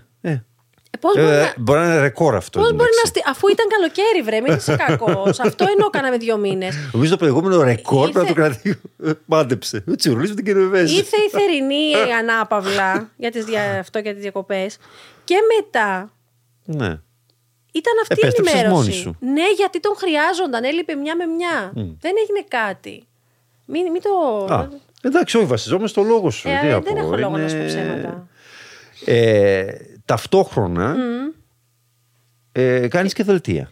Δηλαδή έκανες τα ρεπό του Α, Τσουρούλη, Ναι, ναι, ναι, ναι, έκανα. Παρασκευές στάνταρ Έκανα που δελτία. έφευγε. Ναι. Και ταυτόχρονα μένω και έγκυος. ναι. Μένω έγκυος, ε, παθαίνω υπερκόπωση. Ε, Στη Χριστίνα. Να στη στη δεύτερη Χριστίνα. κόρη σου, ναι. Μία μέρα μετά τα μουσικά βραβεία, ε, παθαίνω υπερκόπωση. Πα- παραλίγο να γεννήσω. Καταλήγω στην κλινική καλωδιωμένη, όσο και με προλάβανε να μην γεννήσω. Νοσηλεύτηκα 10 μέρες και μετά ήμουνα στο κρεβάτι όλο το καλοκαίρι. Με σοβαρά προβλήματα συνέχεια. Εντάξει, είχαν προηγηθεί και άλλα προβλήματα. Ε, Αυτό το παιδί πέρασε δύσκολα μέσα Ναι. Τέλος πάντων. Ε, είχα διάφορες επιπλοκές εκείνη την εγκυμοσύνη. Και μετά ήμουνα καθυλωμένη στο κρεβάτι. Ήταν μια δύσκολη και σκοτεινή περίοδος της ζωής σου. Εντάξει, πέρασα δύσκολα εκείνη την εγκυμοσύνη. Τέλος πάντων. Ε, έχω χάσει το... Και είσαι, εντάξει, είσαι ανενεργή μέχρι τον. Ε... Γέννησα, πήρα την άδεια μητρότητας. Γέννησες, πήρες άδεια πρωτοφανές, μητρότητας. Διότι στο πρώτο παιδί ο Χουλιάρας με έχει βάλει Ναι. και πήγα πίσω σε 40 μέρες. Ναι, ναι, το Θα θυμάμαι ξεκινήσω αυτό. σεζόν. Αύγουστο, μέσα Στις στο, 40 λιο... μέρες. μες στο λιοπύρι, εγώ ήμουν στη Λύτρας και γυρνάγα τρέιλερ. Και το παιδί ήταν, είχε γεννηθεί 1η του Ιούλη. Λοιπόν, ναι, έκατσα την α, άδεια μητρότητας και εκεί ξεκινάει το. Ξεκινάει το η ιστορία με το ΡΙΚ. Όπου- Φεβρουάριο του 18 Ναι. Τι εννοείς; πήγε στο ΡΙΚ. Όχι. Νομίζω πήγες- Σεπτέμβρη ξεκίνησα. Άσε πώς ξεκίνησες. Πότε ξε, ε, ξεκίνησαν οι... Αφού... Οι συζητήσεις Οι εννοείς. συζητήσεις. Ωραία, ναι. Αλλά... Οι συζητήσεις ξεκίνησαν, ναι. Υποτίθεται ότι θα έβγαινες τον Μάρτιο. Τον Μάρτιο Ωραία. του 18 και θα Μάρτιο έβγαινε δεν το βγήκα δελτίο. ποτέ γιατί φτιαχνόταν το Το καινούργιο στούντιο. Μετά πήγε Μάιο νομίζω. Μετά πήγε Μάιο και μετά είπαμε παιδιά Σεπτέμβρη. Ναι, Ωραία. ναι, και, βγήκε μετά- στο Σεπτέμβριο. Ναι. Αλλά να το Εκείνο- πούμε ότι εσύ δεν πληρωνόσουν όλο αυτό το διάστημα Κοίταξε γιατί να είχε δεις. συμφωνία. Φυσικά και δεν πληρωνόμουν Ναι. αφού πρόσεξε. Γιατί κυκλοφορούσαν διάφορα. Όχι, ότι... δεν κυκλοφορούσαν διάφορα. Έγινε έρευνα. Αν δεν το ξέρεις, αν δεν σου το είχα πει. Ε, με, ενώ. Εγώ. Το γενικό ελεγκτή; Όχι. Εγώ γέννησα και στον τρίτο μήνα της ε, Χριστίνας μου εμφάνισε ένα θέμα υγείας. Το λέω γιατί έχει, ε, υπάρχει λόγος. Ήταν, είναι από τις χειρότερες περιόδους της, ε, της ζωής μου αυτή η περιπέτεια με τη Χριστίνα. Και ήμουν βυθισμένη σε αυτό. Σε κάποια στιγμή μου τηλεφωνούν από τις κοινωνικές ασφαλίσεις, νομ- όχι, νομίζω από, το, από τις κοινωνικές ασφαλίσεις ότι υπάρχει μια καταγγελία εναντίον μου ότι από, το, από την άδεια μητρότητας πέρασα στο Ταμείο Ανεργίας, γράφτηκα αφού ήμουν άνεργη. Ε, παράνομα και ότι ξεγελάω το σύστημα γιατί έχω αποκεγραμμένο συμβόλαιο με το ΡΙΚ από το οποίο πληρώνομαι. Σκέψου τώρα εγώ να είμαι ένα ράκος, ράκος, άμα σου λέω ερείπιο ψυχολογικά με το ότι πέρναγα με το παιδί. Ε, και πάω να περάσω τύπου ανάκριση. Με πάνε σε ένα γραφείο και εγώ με ερυπωμένη, δηλαδή με το που ξεκινά να με ρωτάνε, με πιάνει το κλάμα. Και μου λέει η κυρία εκεί, η υπεύθυνη, μου λέει, Μα γιατί αντιδράτε έτσι; Της λέω, Διότι. ε, Αν μπει κάποιος και κάνει ένα κλικ μέσα στις κοινωνικές μου ασφαλίσεις, θα δει αν πληρώναμε από το ΡΙΚ, διότι θα καταβάλλονται ε, εισφορές. Δηλαδή είναι πάρα πολύ απλό. Τα συμφωνίε με το ΡΙΚ ήταν με το, με το δελτίο. Δηλαδή πληρωνόσου Παιδιά, με το κομμάτι. το κομμάτι, δεν ήταν μισθό, ήταν όλα στο φως. Ήξερε ο καθένας ανά πάσα στιγμή πόσα έπαιρνα. Δεν το έκρυψα ποτέ. Μου άκουγα κάτι αειδίε για χρυσά συμβόλαια. Εκεί ήταν. Εκεί είναι. Τα παίρνει και ο επόμενος. Δηλαδή. Ε, και εκείνο που με τσάκισε είναι που πάνω στο γραφείο της, έτσι όπως μιλούσαμε, της λέω. Αυτά τις είχα, με είχαν καταγγείλει Κάποιος είχε τόσο κόλλημα που θα πήγαινα στο ΡΙΚ. Ε, με είχαν καταγγείλει και είχαν τυπώσει διάφορα δημοσιεύματα ανυπόστατα ότι εγώ έχω απογεγραμμένο συμβόλαιο. Πήγαν και στο ΡΙΚ και έκαναν ναι. την ανάλογη έρευνα και τους είπαν παιδιά. Δεν υπάρχει. Δηλαδή έχει, υπάρχει ένα συμβόλαιο που, που έχει αλλάξει γιατί τελικά θα έρθει το Σεπτέμβριο. Και έχω περάσει αυτό το πράγμα. Ναι. Όμως όταν πήγα στο ΡΙΚ, που πήγα πολύ φοβόμουν, ανησυχούσα, ξέρεις πάντα. Ε, ναι, ήταν και, ήταν και η πρώτη σου επαφή με την ε, κρατική τηλεόραση. Όχι, δεν ήταν η πρώτη. Έχουμε παραλείψει κάτι στην πορεία μου. Πού; Φλάς. Έχω κάνει ένα φεγγάρι μικρά δελτία στο ΡΙΚ το 2000. Πότε ήταν; Α, παίρνει αυτό πώς μου ξέφυγε. Ναι, ναι, ναι. Και εμένα. Ντροπή. Ε, ήταν πολύ σύντομο πέρασμα. Ήταν ένα εξάμεινο. Α, ως ε, έκτακτη, έτσι πήγες μια ναι, ναι, συνεργασία; Ναι, ναι, ναι, ναι, ναι. Πότε ήταν πριν ανάμεσα. Το Μέγα. Πριν το Μέγα, ανάμεσα ναι. μετά τον Αντένα και πριν, το, πριν πας στο Μέγα. Έχω χάσει το λογαριασμό. Ναι, ναι, πριν το Μέγα. 2001-2002. Κάπου εκεί, κάπου εκεί, εκεί; Ένα, εξάμεινο, ένα εξάμεινο. Ένα εξάμεινο και έφυγα. Ένα εξάμεινο. Αυτό νομίζω γιατί όσο έψαξα δεν το βρήκα πουθενά. Ναι, ναι, ναι, αυτό. ένα εξάμεινο ε, και έφυγα. Η δική μου παράληψη. Όχι, ήξερα τι εστί ΡΙΚ. Πώ το θυμόμουν. Εντάξει, ήταν και πριν έρθω Κύπρο, οπότε δεν ναι. είχα εικόνα, δεν ναι, ναι, σε έβλεπα. Είναι δικό μου λάθος γιατί πέρασα πολύ λίγο που δεν στο είπα πριν. Αλλά όχι, ήξερα που πάω αλλά ήταν πολύ καλύτερο από αυτό που περίμενα. Ναι. Δηλαδή είχα πάει πολύ αγχωμένη. Και εγώ έχω να το λέω ότι ε, πέρασα δύο πολύ καλά χρόνια στο ΡΙΚ. Είχες και τη βραδινή εκπομπή του Ευθέως. Είχα... Που αυτό που, που γούστας, που ήθελες, ας πούμε, είναι αμυγός πολιτική εκπομπή. Είχα πλήρη ελευθερία. Το λέω και το ξαναλέω.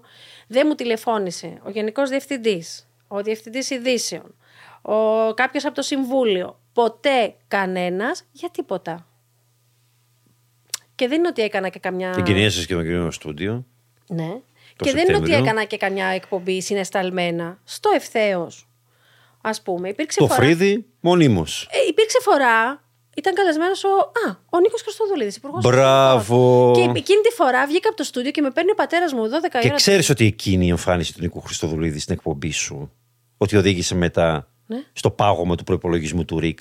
Δεν βρίσκεται τόσο πολύ ο Αβέρο. Όχι, τα τότε... θυμάσαι λάθος. Όχι, όχι, τα θυμάσαι λάθος. Δεν, είναι έτσι που έγινε. δεν είναι έτσι που έγινε. Όχι. Δεν ήταν για την... Αυτό ήταν για την εμφάνιση Χριστοδουλίδη. Ε, όχι, θα σου πω εγώ. Θα σου πω εγώ. Ε, να ολοκληρώσω το που έλεγα. Mm. Μετά από μένα ευθέως με τον Νίκο Χριστοδουλίδη, βγήκα από το στούντιο και με παίρνει ο πατέρας μου από την Αθήνα και μου λέει: Παιδί μου, μπράβο σου.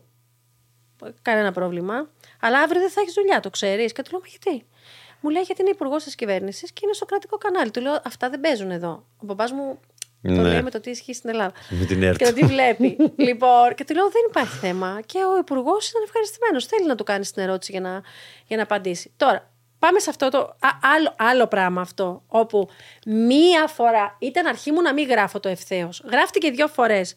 Μία ο Κωνσταντίνος Πετρίδης και υπήρξε εξέλιξη εκείνο το απόγευμα και ήταν, για την οικονομία και ήταν γραμμένη εκπομπή και αναγκαστήκαμε το βράδυ να περνάμε τρέιλερ για να μην φαινόμαστε ούτε εγώ ούτε εκείνος ότι είμαστε χάνει και δεν, δεν ε, σχολιάζουμε κάτι σοβαρό.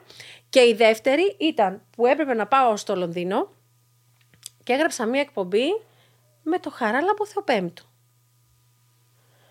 Οπότε παίζει το, η εκπομπή αυτή με το Χαράλαμπο Θεοπέμπτου και μετά έγινε αυτή η ιστορία μετά χρονικά Πρόσεξε, ναι. δεν τα διασυνδέω. Μετά έγινε αυτή η ιστορία με, το, με τον προπολογισμό. Και σκάει ένα πράγμα, ενώ εγώ είμαι στο Λονδίνο, ότι ο, πάγωσε ο προπολογισμό λόγω του προσκεκλημένου στο ευθέως. Ρε παιδιά. Μα δεν ήταν ο Θεοπέμπτου. Ήταν ο Χαράλαμπος. Όχι, όχι, χρονικά χρονικά. Μαρίνο μου. Αλλά είχε προηγηθεί όμως ο Χριστοδουλίδης. Καμία σχέση. Άκουμε. Ο Χριστοδουλίδης δεν ήταν πριν το, Χα- το Θεοπέμπτου. Άκουμε. Η ιστορία όλη είχε συσχετιστεί με την παρουσία του Χαράλαμπου Θεοπέμπτου, που δεν ήταν έτσι. Οπότε, εγώ τα μαθαίνω από το Λονδίνο αποσπασματικά, προσπαθώ να καταλάβω τι γίνεται. Δεν καταλαβαίνω. Ε, τελικά δεν ίσχυε. Αλλά έχω πάρει από το Λονδίνο τον Μιχάλη Μαραθέφτη και του λέω: Κύριε Μαραθέφτη, εάν έχω δημιουργήσει Ο τόσο τότε θέμα. Γενικός Διευθυντής του Μάλιστα. ΡΙΚ, απλώς να Ναι, αναφέρουμε. συγγνώμη. Και του λέω, κύριε Μαραθέφτη, αν όντως αυτή η επιλογή έχει δημιουργήσει τόσο θέμα, η παρέτησή μου είναι στη διάθεσή σας. Δηλαδή, αν ένας πρώην επίτροπος, ας πούμε. Φυσικά δεν, δεν υπήρχε θέμα και αυτό και δεν έγινε αποδεκτή. Ε, ναι, δεν υπήρχε θέμα, αλλά τέλος πάντων είμαι σε θέση Ναι. να γνωρίζω και Ναι. επειδή νομίζω ότι γράφτηκε κιόλας. Εγώ πρώτη φορά το ακούω. Ναι, ότι ήταν η εμφάνιση Χριστοδουλίδη Πρώτη φορά. που είχε εξοργήσει τον Αβέροφ και οδήγησε στο πάγωμα του προπολογισμού Ε, του Η ΡΙΚ. εμφάνιση τι, ότι δεν το Και ήταν θύμισε. ότι ήταν σαν, προεκλο... ήταν σαν αρχηγική, σαν προεκλογική από τότε υπήρχε το, το θέμα που του ακολούθησε μετά Α, μέχρι δεν- τις πρώτη πρόσφατες φορά το ακούω εκλογές. αυτό. Ναι. Πραγματικά πρώτη φορά το ακούω. Σοβαρά. Βεβαίως. Είχε βοήξει ο τόπος τότε. Πρώτη φορά το ακούω. Ότι εγώ. Ότι ήταν η εμφάνιση Χριστοδουλίδη στη δική σου εκπομπή Ναι. που εξόργησε τον, την Πινδάρου. Πρώτη φορά το ακούω. Και συγκεκριμένα τον Αβέροφ. ότι Το, Ειλικρινά το πρώτη κόμμα. φορά το ακούω. Ναι. Εντάξει. Εντάξει, παρασκήνει ότι ήταν από τους λόγους τέλος πάντων που οδήγησε και Σου όχι είπα φυσικά πολλές φορές. το ότι ήθελε να κάνει BBC. Μικρό, Το καλάθι, Ρικ. μικρό καλάθι να κρατάς. Ναι, μικρό καλάθι. ο Αβέροφ Νεοφίτου τέλος πάντων ήταν η επίσημη εκδοχή γιατί πάγωσε τον προπολογισμό. τέλος πάντων. Ε, λοιπόν, φεύγεις από το ΡΙΚ, μάλλον ανακοινώνεται ότι δεν θα συνεχίσεις στο ΡΙΚ το Μάιο του 2020 και Ναι. έχοντας συμπληρώσει περίπου. Έκανα δύο σεζόν. Δύο σεζόν. 24 1,5 μήνες. χρόνο, 24 μήνες. Θέλω να αναφερθούμε στους μήνες γιατί έχει σημασία. Σε ό,τι αφορά. Ναι, και είχε κοίταξε. γραφτεί τότε στον πολίτη ότι. Α, να πούμε ότι στο ενδιάμεσο εσύ είχες συμφωνήσει με την Digital Tree για να πας να αναλάβεις διευθυντική θέση στην ε, νεοσύστατη τότε ψηφιακή τηλεόραση, την Digital. Ναι, ναι, ναι. Την Web TV Και του. ενημέρωσα της το Ρίκα Digital Tree. εγκαιρά, θεώρησα χρέος μου, Ναι. αν και το συμβόλαιό μου τελείωνε τέλος Αυγούστου. Θεώρησα χρέος μου να τους πω ότι από το Μάιο, κοιτάξτε, γιατί είναι και- θέση κεντρικού παρουσιαστή, έτσι, δεν είναι κάτι. Ναι. Α, βγείτε σε αναζήτηση προσώπου, γιατί εγώ δεν θέλω να συνεχίσω. Μα γιατί, είμαστε πολύ ευχαριστημένοι, να μείνεις κτλ. Ε, θα μου πεις τώρα γιατί έφυγα. Α σου πω γιατί έφυγα. Ε, και για προσωπικούς αλλά και για επαγγελματικούς λόγους. Οι προσωπικοί λόγοι ήταν Περίμενε, ότι. ναι, περίμενε ένα λεπτό. Ναι. Αν έμενε, θα γινόμουν αορίστο. θα γινώσουν αορίστου χρόνου. Και θα έλυνες Ωραία. Για να το τελειώσουμε. το επαγγελματικό σου για μια ζωή. Για να το τελειώσουμε, ποτέ κανείς από το ΡΙΚ, διευθυντής, ε, συμβούλιο κτλ., δεν μου είπε φύγε ή θ- έχουμε την πρόθεση να σε διώξουμε, γιατί γράφτηκε αυτό. Ναι, αυτό ήθελα να σου πω. Το Ωραία. δημοσίευμα του πολίτη έγραφε συγκεκριμένα ότι Έκανα είχες ηρωική διαισθανθεί ότι δεν θα σου ανανεούς- ανα- ανανέωναν, ότι ήταν απρόθυμο το ΡΙΚ να σου ανανεώσει το συμβόλαιο, γιατί δεν ήθελε να σε κάνει αορίστου Ωραία. χρόνου. Γιατί τότε είχαν πρόβλημα γενικά με, όλους, με όλα τα Ωραία. συμβόλαια που Δεν πήγαιναν να γίνουν ισχύει. αορίστου Δεν χρόνου. ισχύει. Εγώ τα Κάτι πήγα που το να- οποίος σε εξόργησε τότε και το δημοσίευμα. Φυσικά Και και με εξόργησε και είχα ξεκινήσει και νομικές διαδικασίες, αλλά επειδή για μένα ο πολίτης είναι πάντα ο πολίτης, τράβηξα πίσω. Ε, με εξόργησε διότι ήξερα ότι δεν μπορείς να δημιουργήσει εντυπώσεις ηρωική έξοδος και ότι θα με πετάγανε έξω. Δηλαδή, κάτσε. Το είπα και πριν, δεν μπορείς να ισοπεδώνεις τους ανθρώπους, είτε σε πα- προσωπικό είτε σε Εγώ επαγγελματικό. εξεκολουθώ να το επίπεδο. βρίσκω προσβλητικό. Να μην θέλει το ΡΙΚ να ανανεώσει για να μην γίνουν αορίστου είναι χρόνου. αυτό που δεν είναι κάτι γράφτηκε. προσβλητικό υποτιμητικό για δεν σένα. είναι αυτό που γράφτηκε, Μαρίνο μου. Γράφτηκε ότι εγώ έκανα ηρωική έξοδο και ότι το έπαιζα ότι ήταν δική μου απόφαση για να μην ρίξω το εγώ μου. Αυτό ήταν το νόημα. Και να πω ότι με διώχνουν για να μην γίνω αορίστου. Αυτό, αν είχε έρθει το Ρίκ και με λέει, κοίταξε να δεις εγώ. Βεβαίως. Ε, δεν θα είχα κανένα πρόβλημα να πω, παιδιά. Ωραία, ισχύει αυτό. Θα έρθει ένα οργανόγραμμα. Μα γιατί να μην το πω; Και να κάνω ηρωική έξοδο και. Το έπαιξα. Εσύ με ξέρεις χίλια χρόνια. Το έπαιξα εγώ ποτέ περιζήτητη. Πες μου ειλικρινά. Ω, αυτό δεν είναι από τα Ωραία. χαρακτηριστικά σου. Ωραία. Δεν το, δεν, δηλαδή θα, θα το έλεγα, παιδιά, ωραία, είναι ένα, δημο- το κρατικό κανάλι, αυτό δεν μπορούν να με κάνουν και μου έχουν δείξει την πόρτα της εξόδου. Fair enough, που λένε και στο χωριό μου. Ναι, δεν, Τυχερό. ήταν, δεν ήταν αυτό που είχε γίνει. Και έχω, μπορώ να πω ότι είχε γίνει. Ήταν σε προσωπικό επίπεδο το ότι το 2-10 που έλειπα από το σπίτι μου, γιατί έφευγα δύο η ώρα από το σπίτι μου για να μετρήσει το ΡΙΚ. Γιατί εγώ ήμουν εκ των παρουσιαστών που πήγαινε στην απογευματινή σύσκεψη. Δεν πήγαινα η ώρα 6 στο κανάλι. Η ώρα 3 ήμουνα εκεί, με εξαίρεση λίγο την περίοδο του COVID, που δεν κάναμε συσκέψεις και ήμουν απομονωμένη σε ένα γραφείο μόνη μου για μήνες. Γιατί ήμουν η μόνη που δεν μπορούσα να χωριστώ σε βάρδια. Οι υπόλοιποι χωρίζονταν σε ομάδες. Εγώ, επειδή ήμουνα μία εκεί, ήμουνα σε ένα γραφείο μόνη μου για μήνες. Λοιπόν, άρα δεν έβλεπα καθόλου τα παιδιά μου. Δύο, δέκα ωφέλιμος χρόνος των παιδιών. Δεν μπορούσα να συνεισφέρω καθόλου στην καθημερινότητά τους. Ένα. Δύο, δεν μου πέρασε καν από το μυαλό να πάω να συζητήσω. Που τώρα που το σκέφτομαι θα μπορούσα να τους πω: Παιδιά, κοιτάξτε, αυτή είναι η πραγματικότητά μου. Να μην έρχομαι η ώρα τρεις, να έρχομαι η ώρα πέντε. Πάλι την κάνω τη δουλειά μου. Δεν ήθελα σε καμία περίπτωση να ζητήσω άλλη μεταχείριση που θα μπορούσε να θεωρηθεί ευνοϊκή ή ειδική. Με ξέρεις τα κόμματα μου. Ωραία. Και, και ήδη το γεγονός ότι είναι στο στορίκ, ίσω στο μικροσκόπιο ούτως ή άλλω. Μα δεν είχα δώσει όμως να σου πω κάτι. Δύο χρόνια το... και έχω φύγει με φίλους από το ΡΙΚ. Ε, δεν, δεν, το λένε οι ίδιοι, δεν έχω δώσει τόσο δικαίωμα. Ήμουν, ήμουν όπως είμαι πάντα βασικά. Ε, δεν είναι ότι φόρεσα κάποιο ρόλο για να πάω και να φύγω αμέμπτου ηθικής.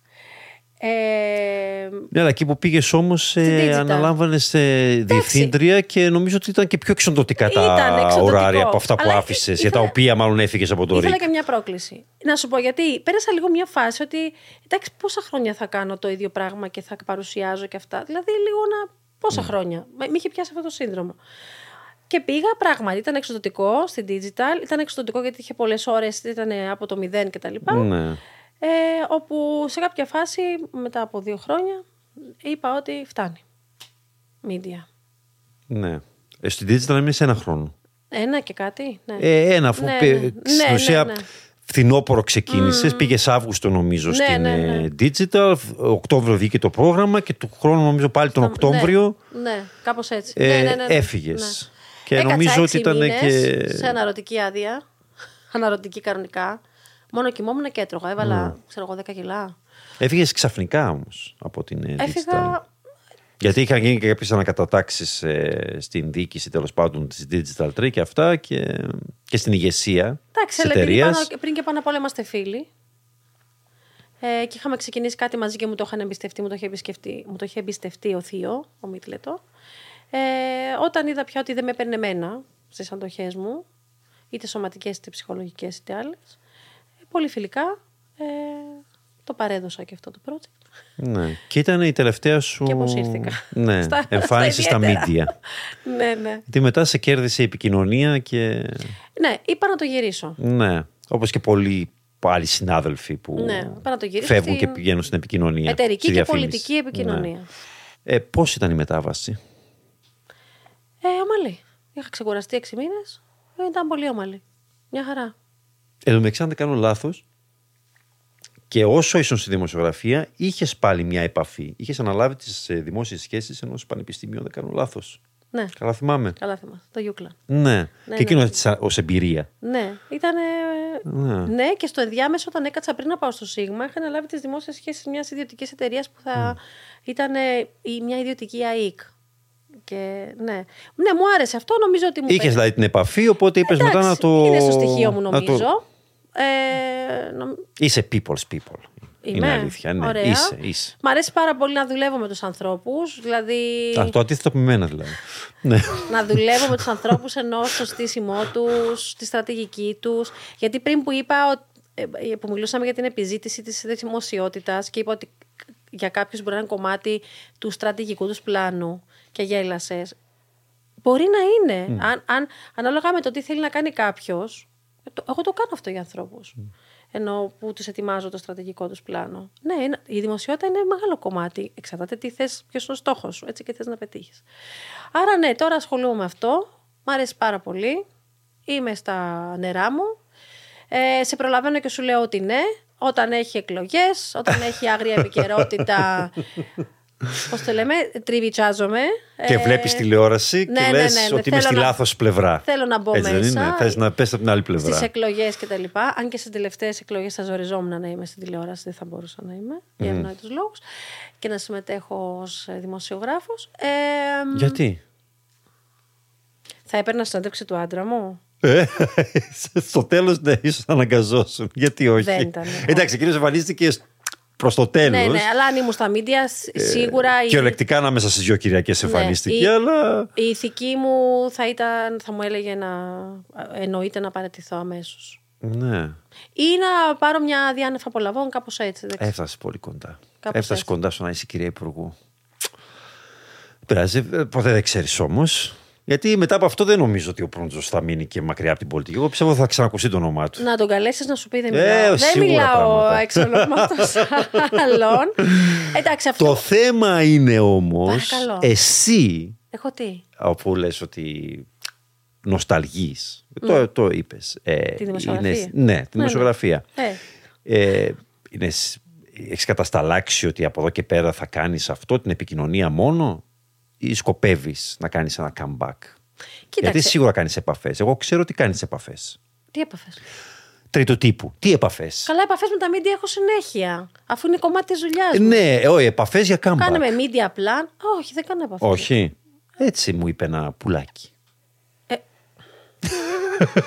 Αυτά τα πουλάκια. Τα πουλάκια. ε, Δεν μπορείς να δουλέψεις με κόσμο, ε, αλλά με τα πουλάκια έχω βλέπει τα να έχεις πάρα πολύ πουλάκια. στενή σχέση. Όχι, όχι, δεν. ε, Δεν είναι κακό.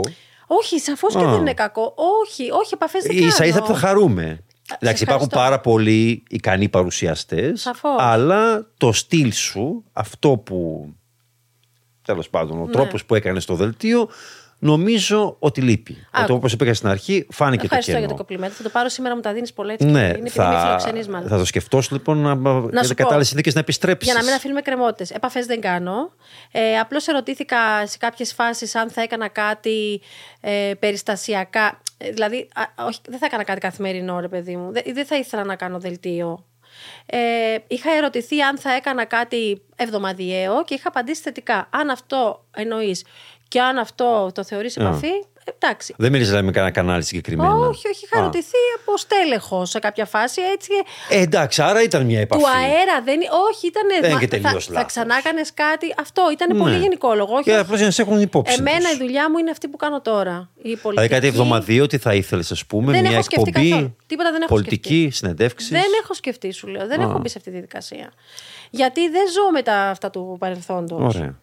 Οπότε, άμα σε ακούνε τα στελέχη, έτσι τηλεοπτικά, να ξέρετε, η Γωγώ, αν βρει ένα κατάλληλο εβδομαδιαίο concept, θα επιστρέψει. Να σου πω κάτι. Το είπε. Η δουλειά μου είναι η εταιρική και πολιτική επικοινωνία. Ναι. Άρα μπορεί να. Πολιτική σκέτο; Πολιτική τι; Όχι επικοινωνία, πολιτική. Σκέτο θα σε Σου έχει ενδιέφερε. πει κάτι κάποιο πουλάκι; Ε, μπορεί. Αυτό το πουλάκια. Τι τη βίζουν. Α, κοίταξε, αφού τα λέμε όλα τώρα και έχει περάσει. Να σου πω. ο- Ναι. δε- δε- δε με, δε- είχα την εμπειρία του 13 Ναι. Ε, και εννοώ και το τι ακολούθησε. Εντάξει, και δεν ήταν αμυγός πολιτική, Ναι, ναι. ήταν περισσότερο και δημοσιογραφική. Κοίτα. Όχι, λέω αμυγός πολιτική. Δηλαδή να αναλάβεις πόστο. Αφού τα λέμε όλα και Ή να με- κατέβεις υποψήφια και ή με ξέρω έχεις- εγώ. και με έχεις ποτίσει. Ναι.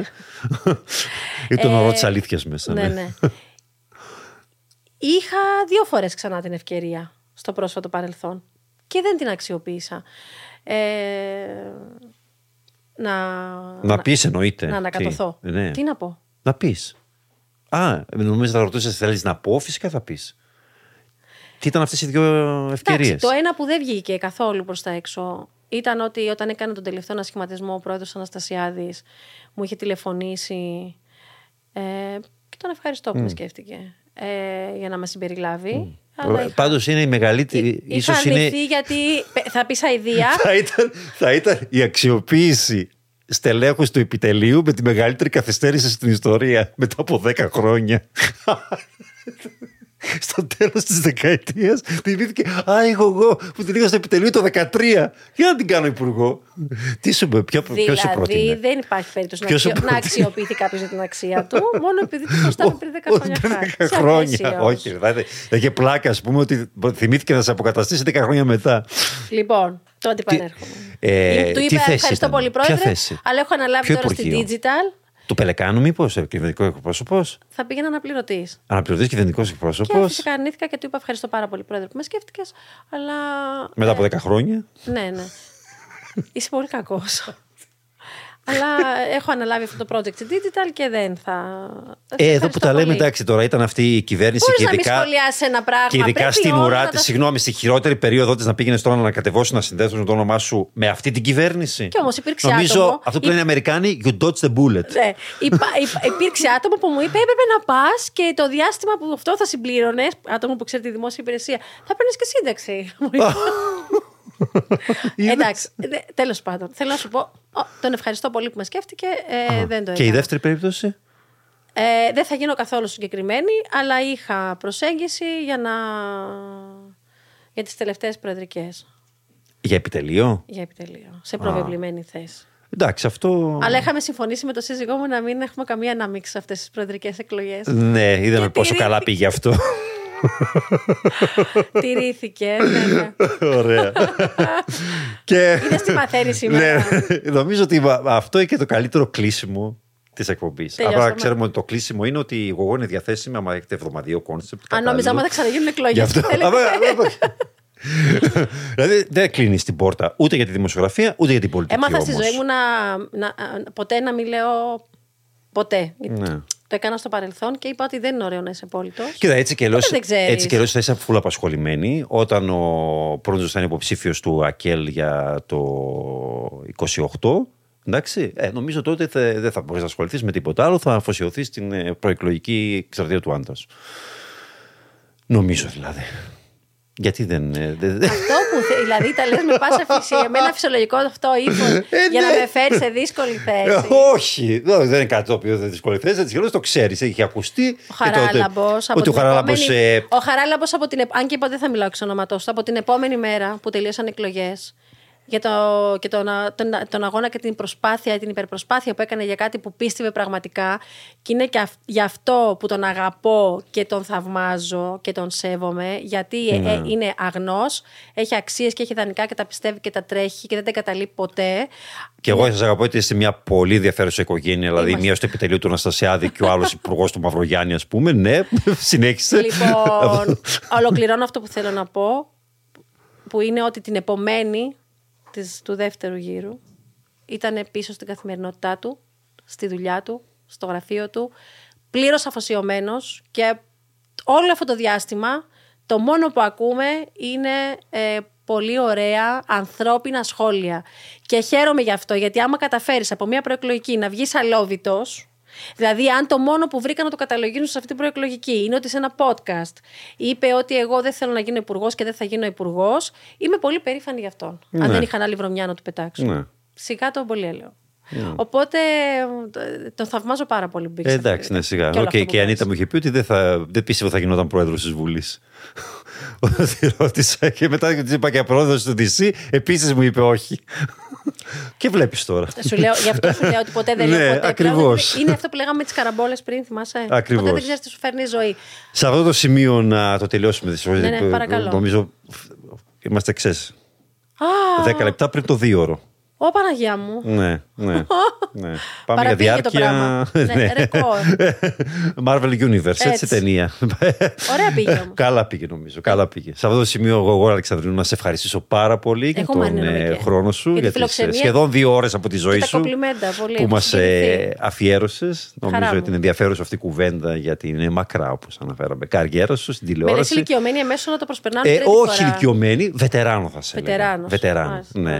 Ε, και να σου ευχηθώ καλή επιτυχία με ό,τι καταπιαστείς από εδώ και πέρα και πάντα ότι τρέφοντας την ελπίδα να σε δούμε ξανά στο γυαλί. Να είσαι καλά. Σε ευχαριστώ πολύ. Ευχαριστούμε.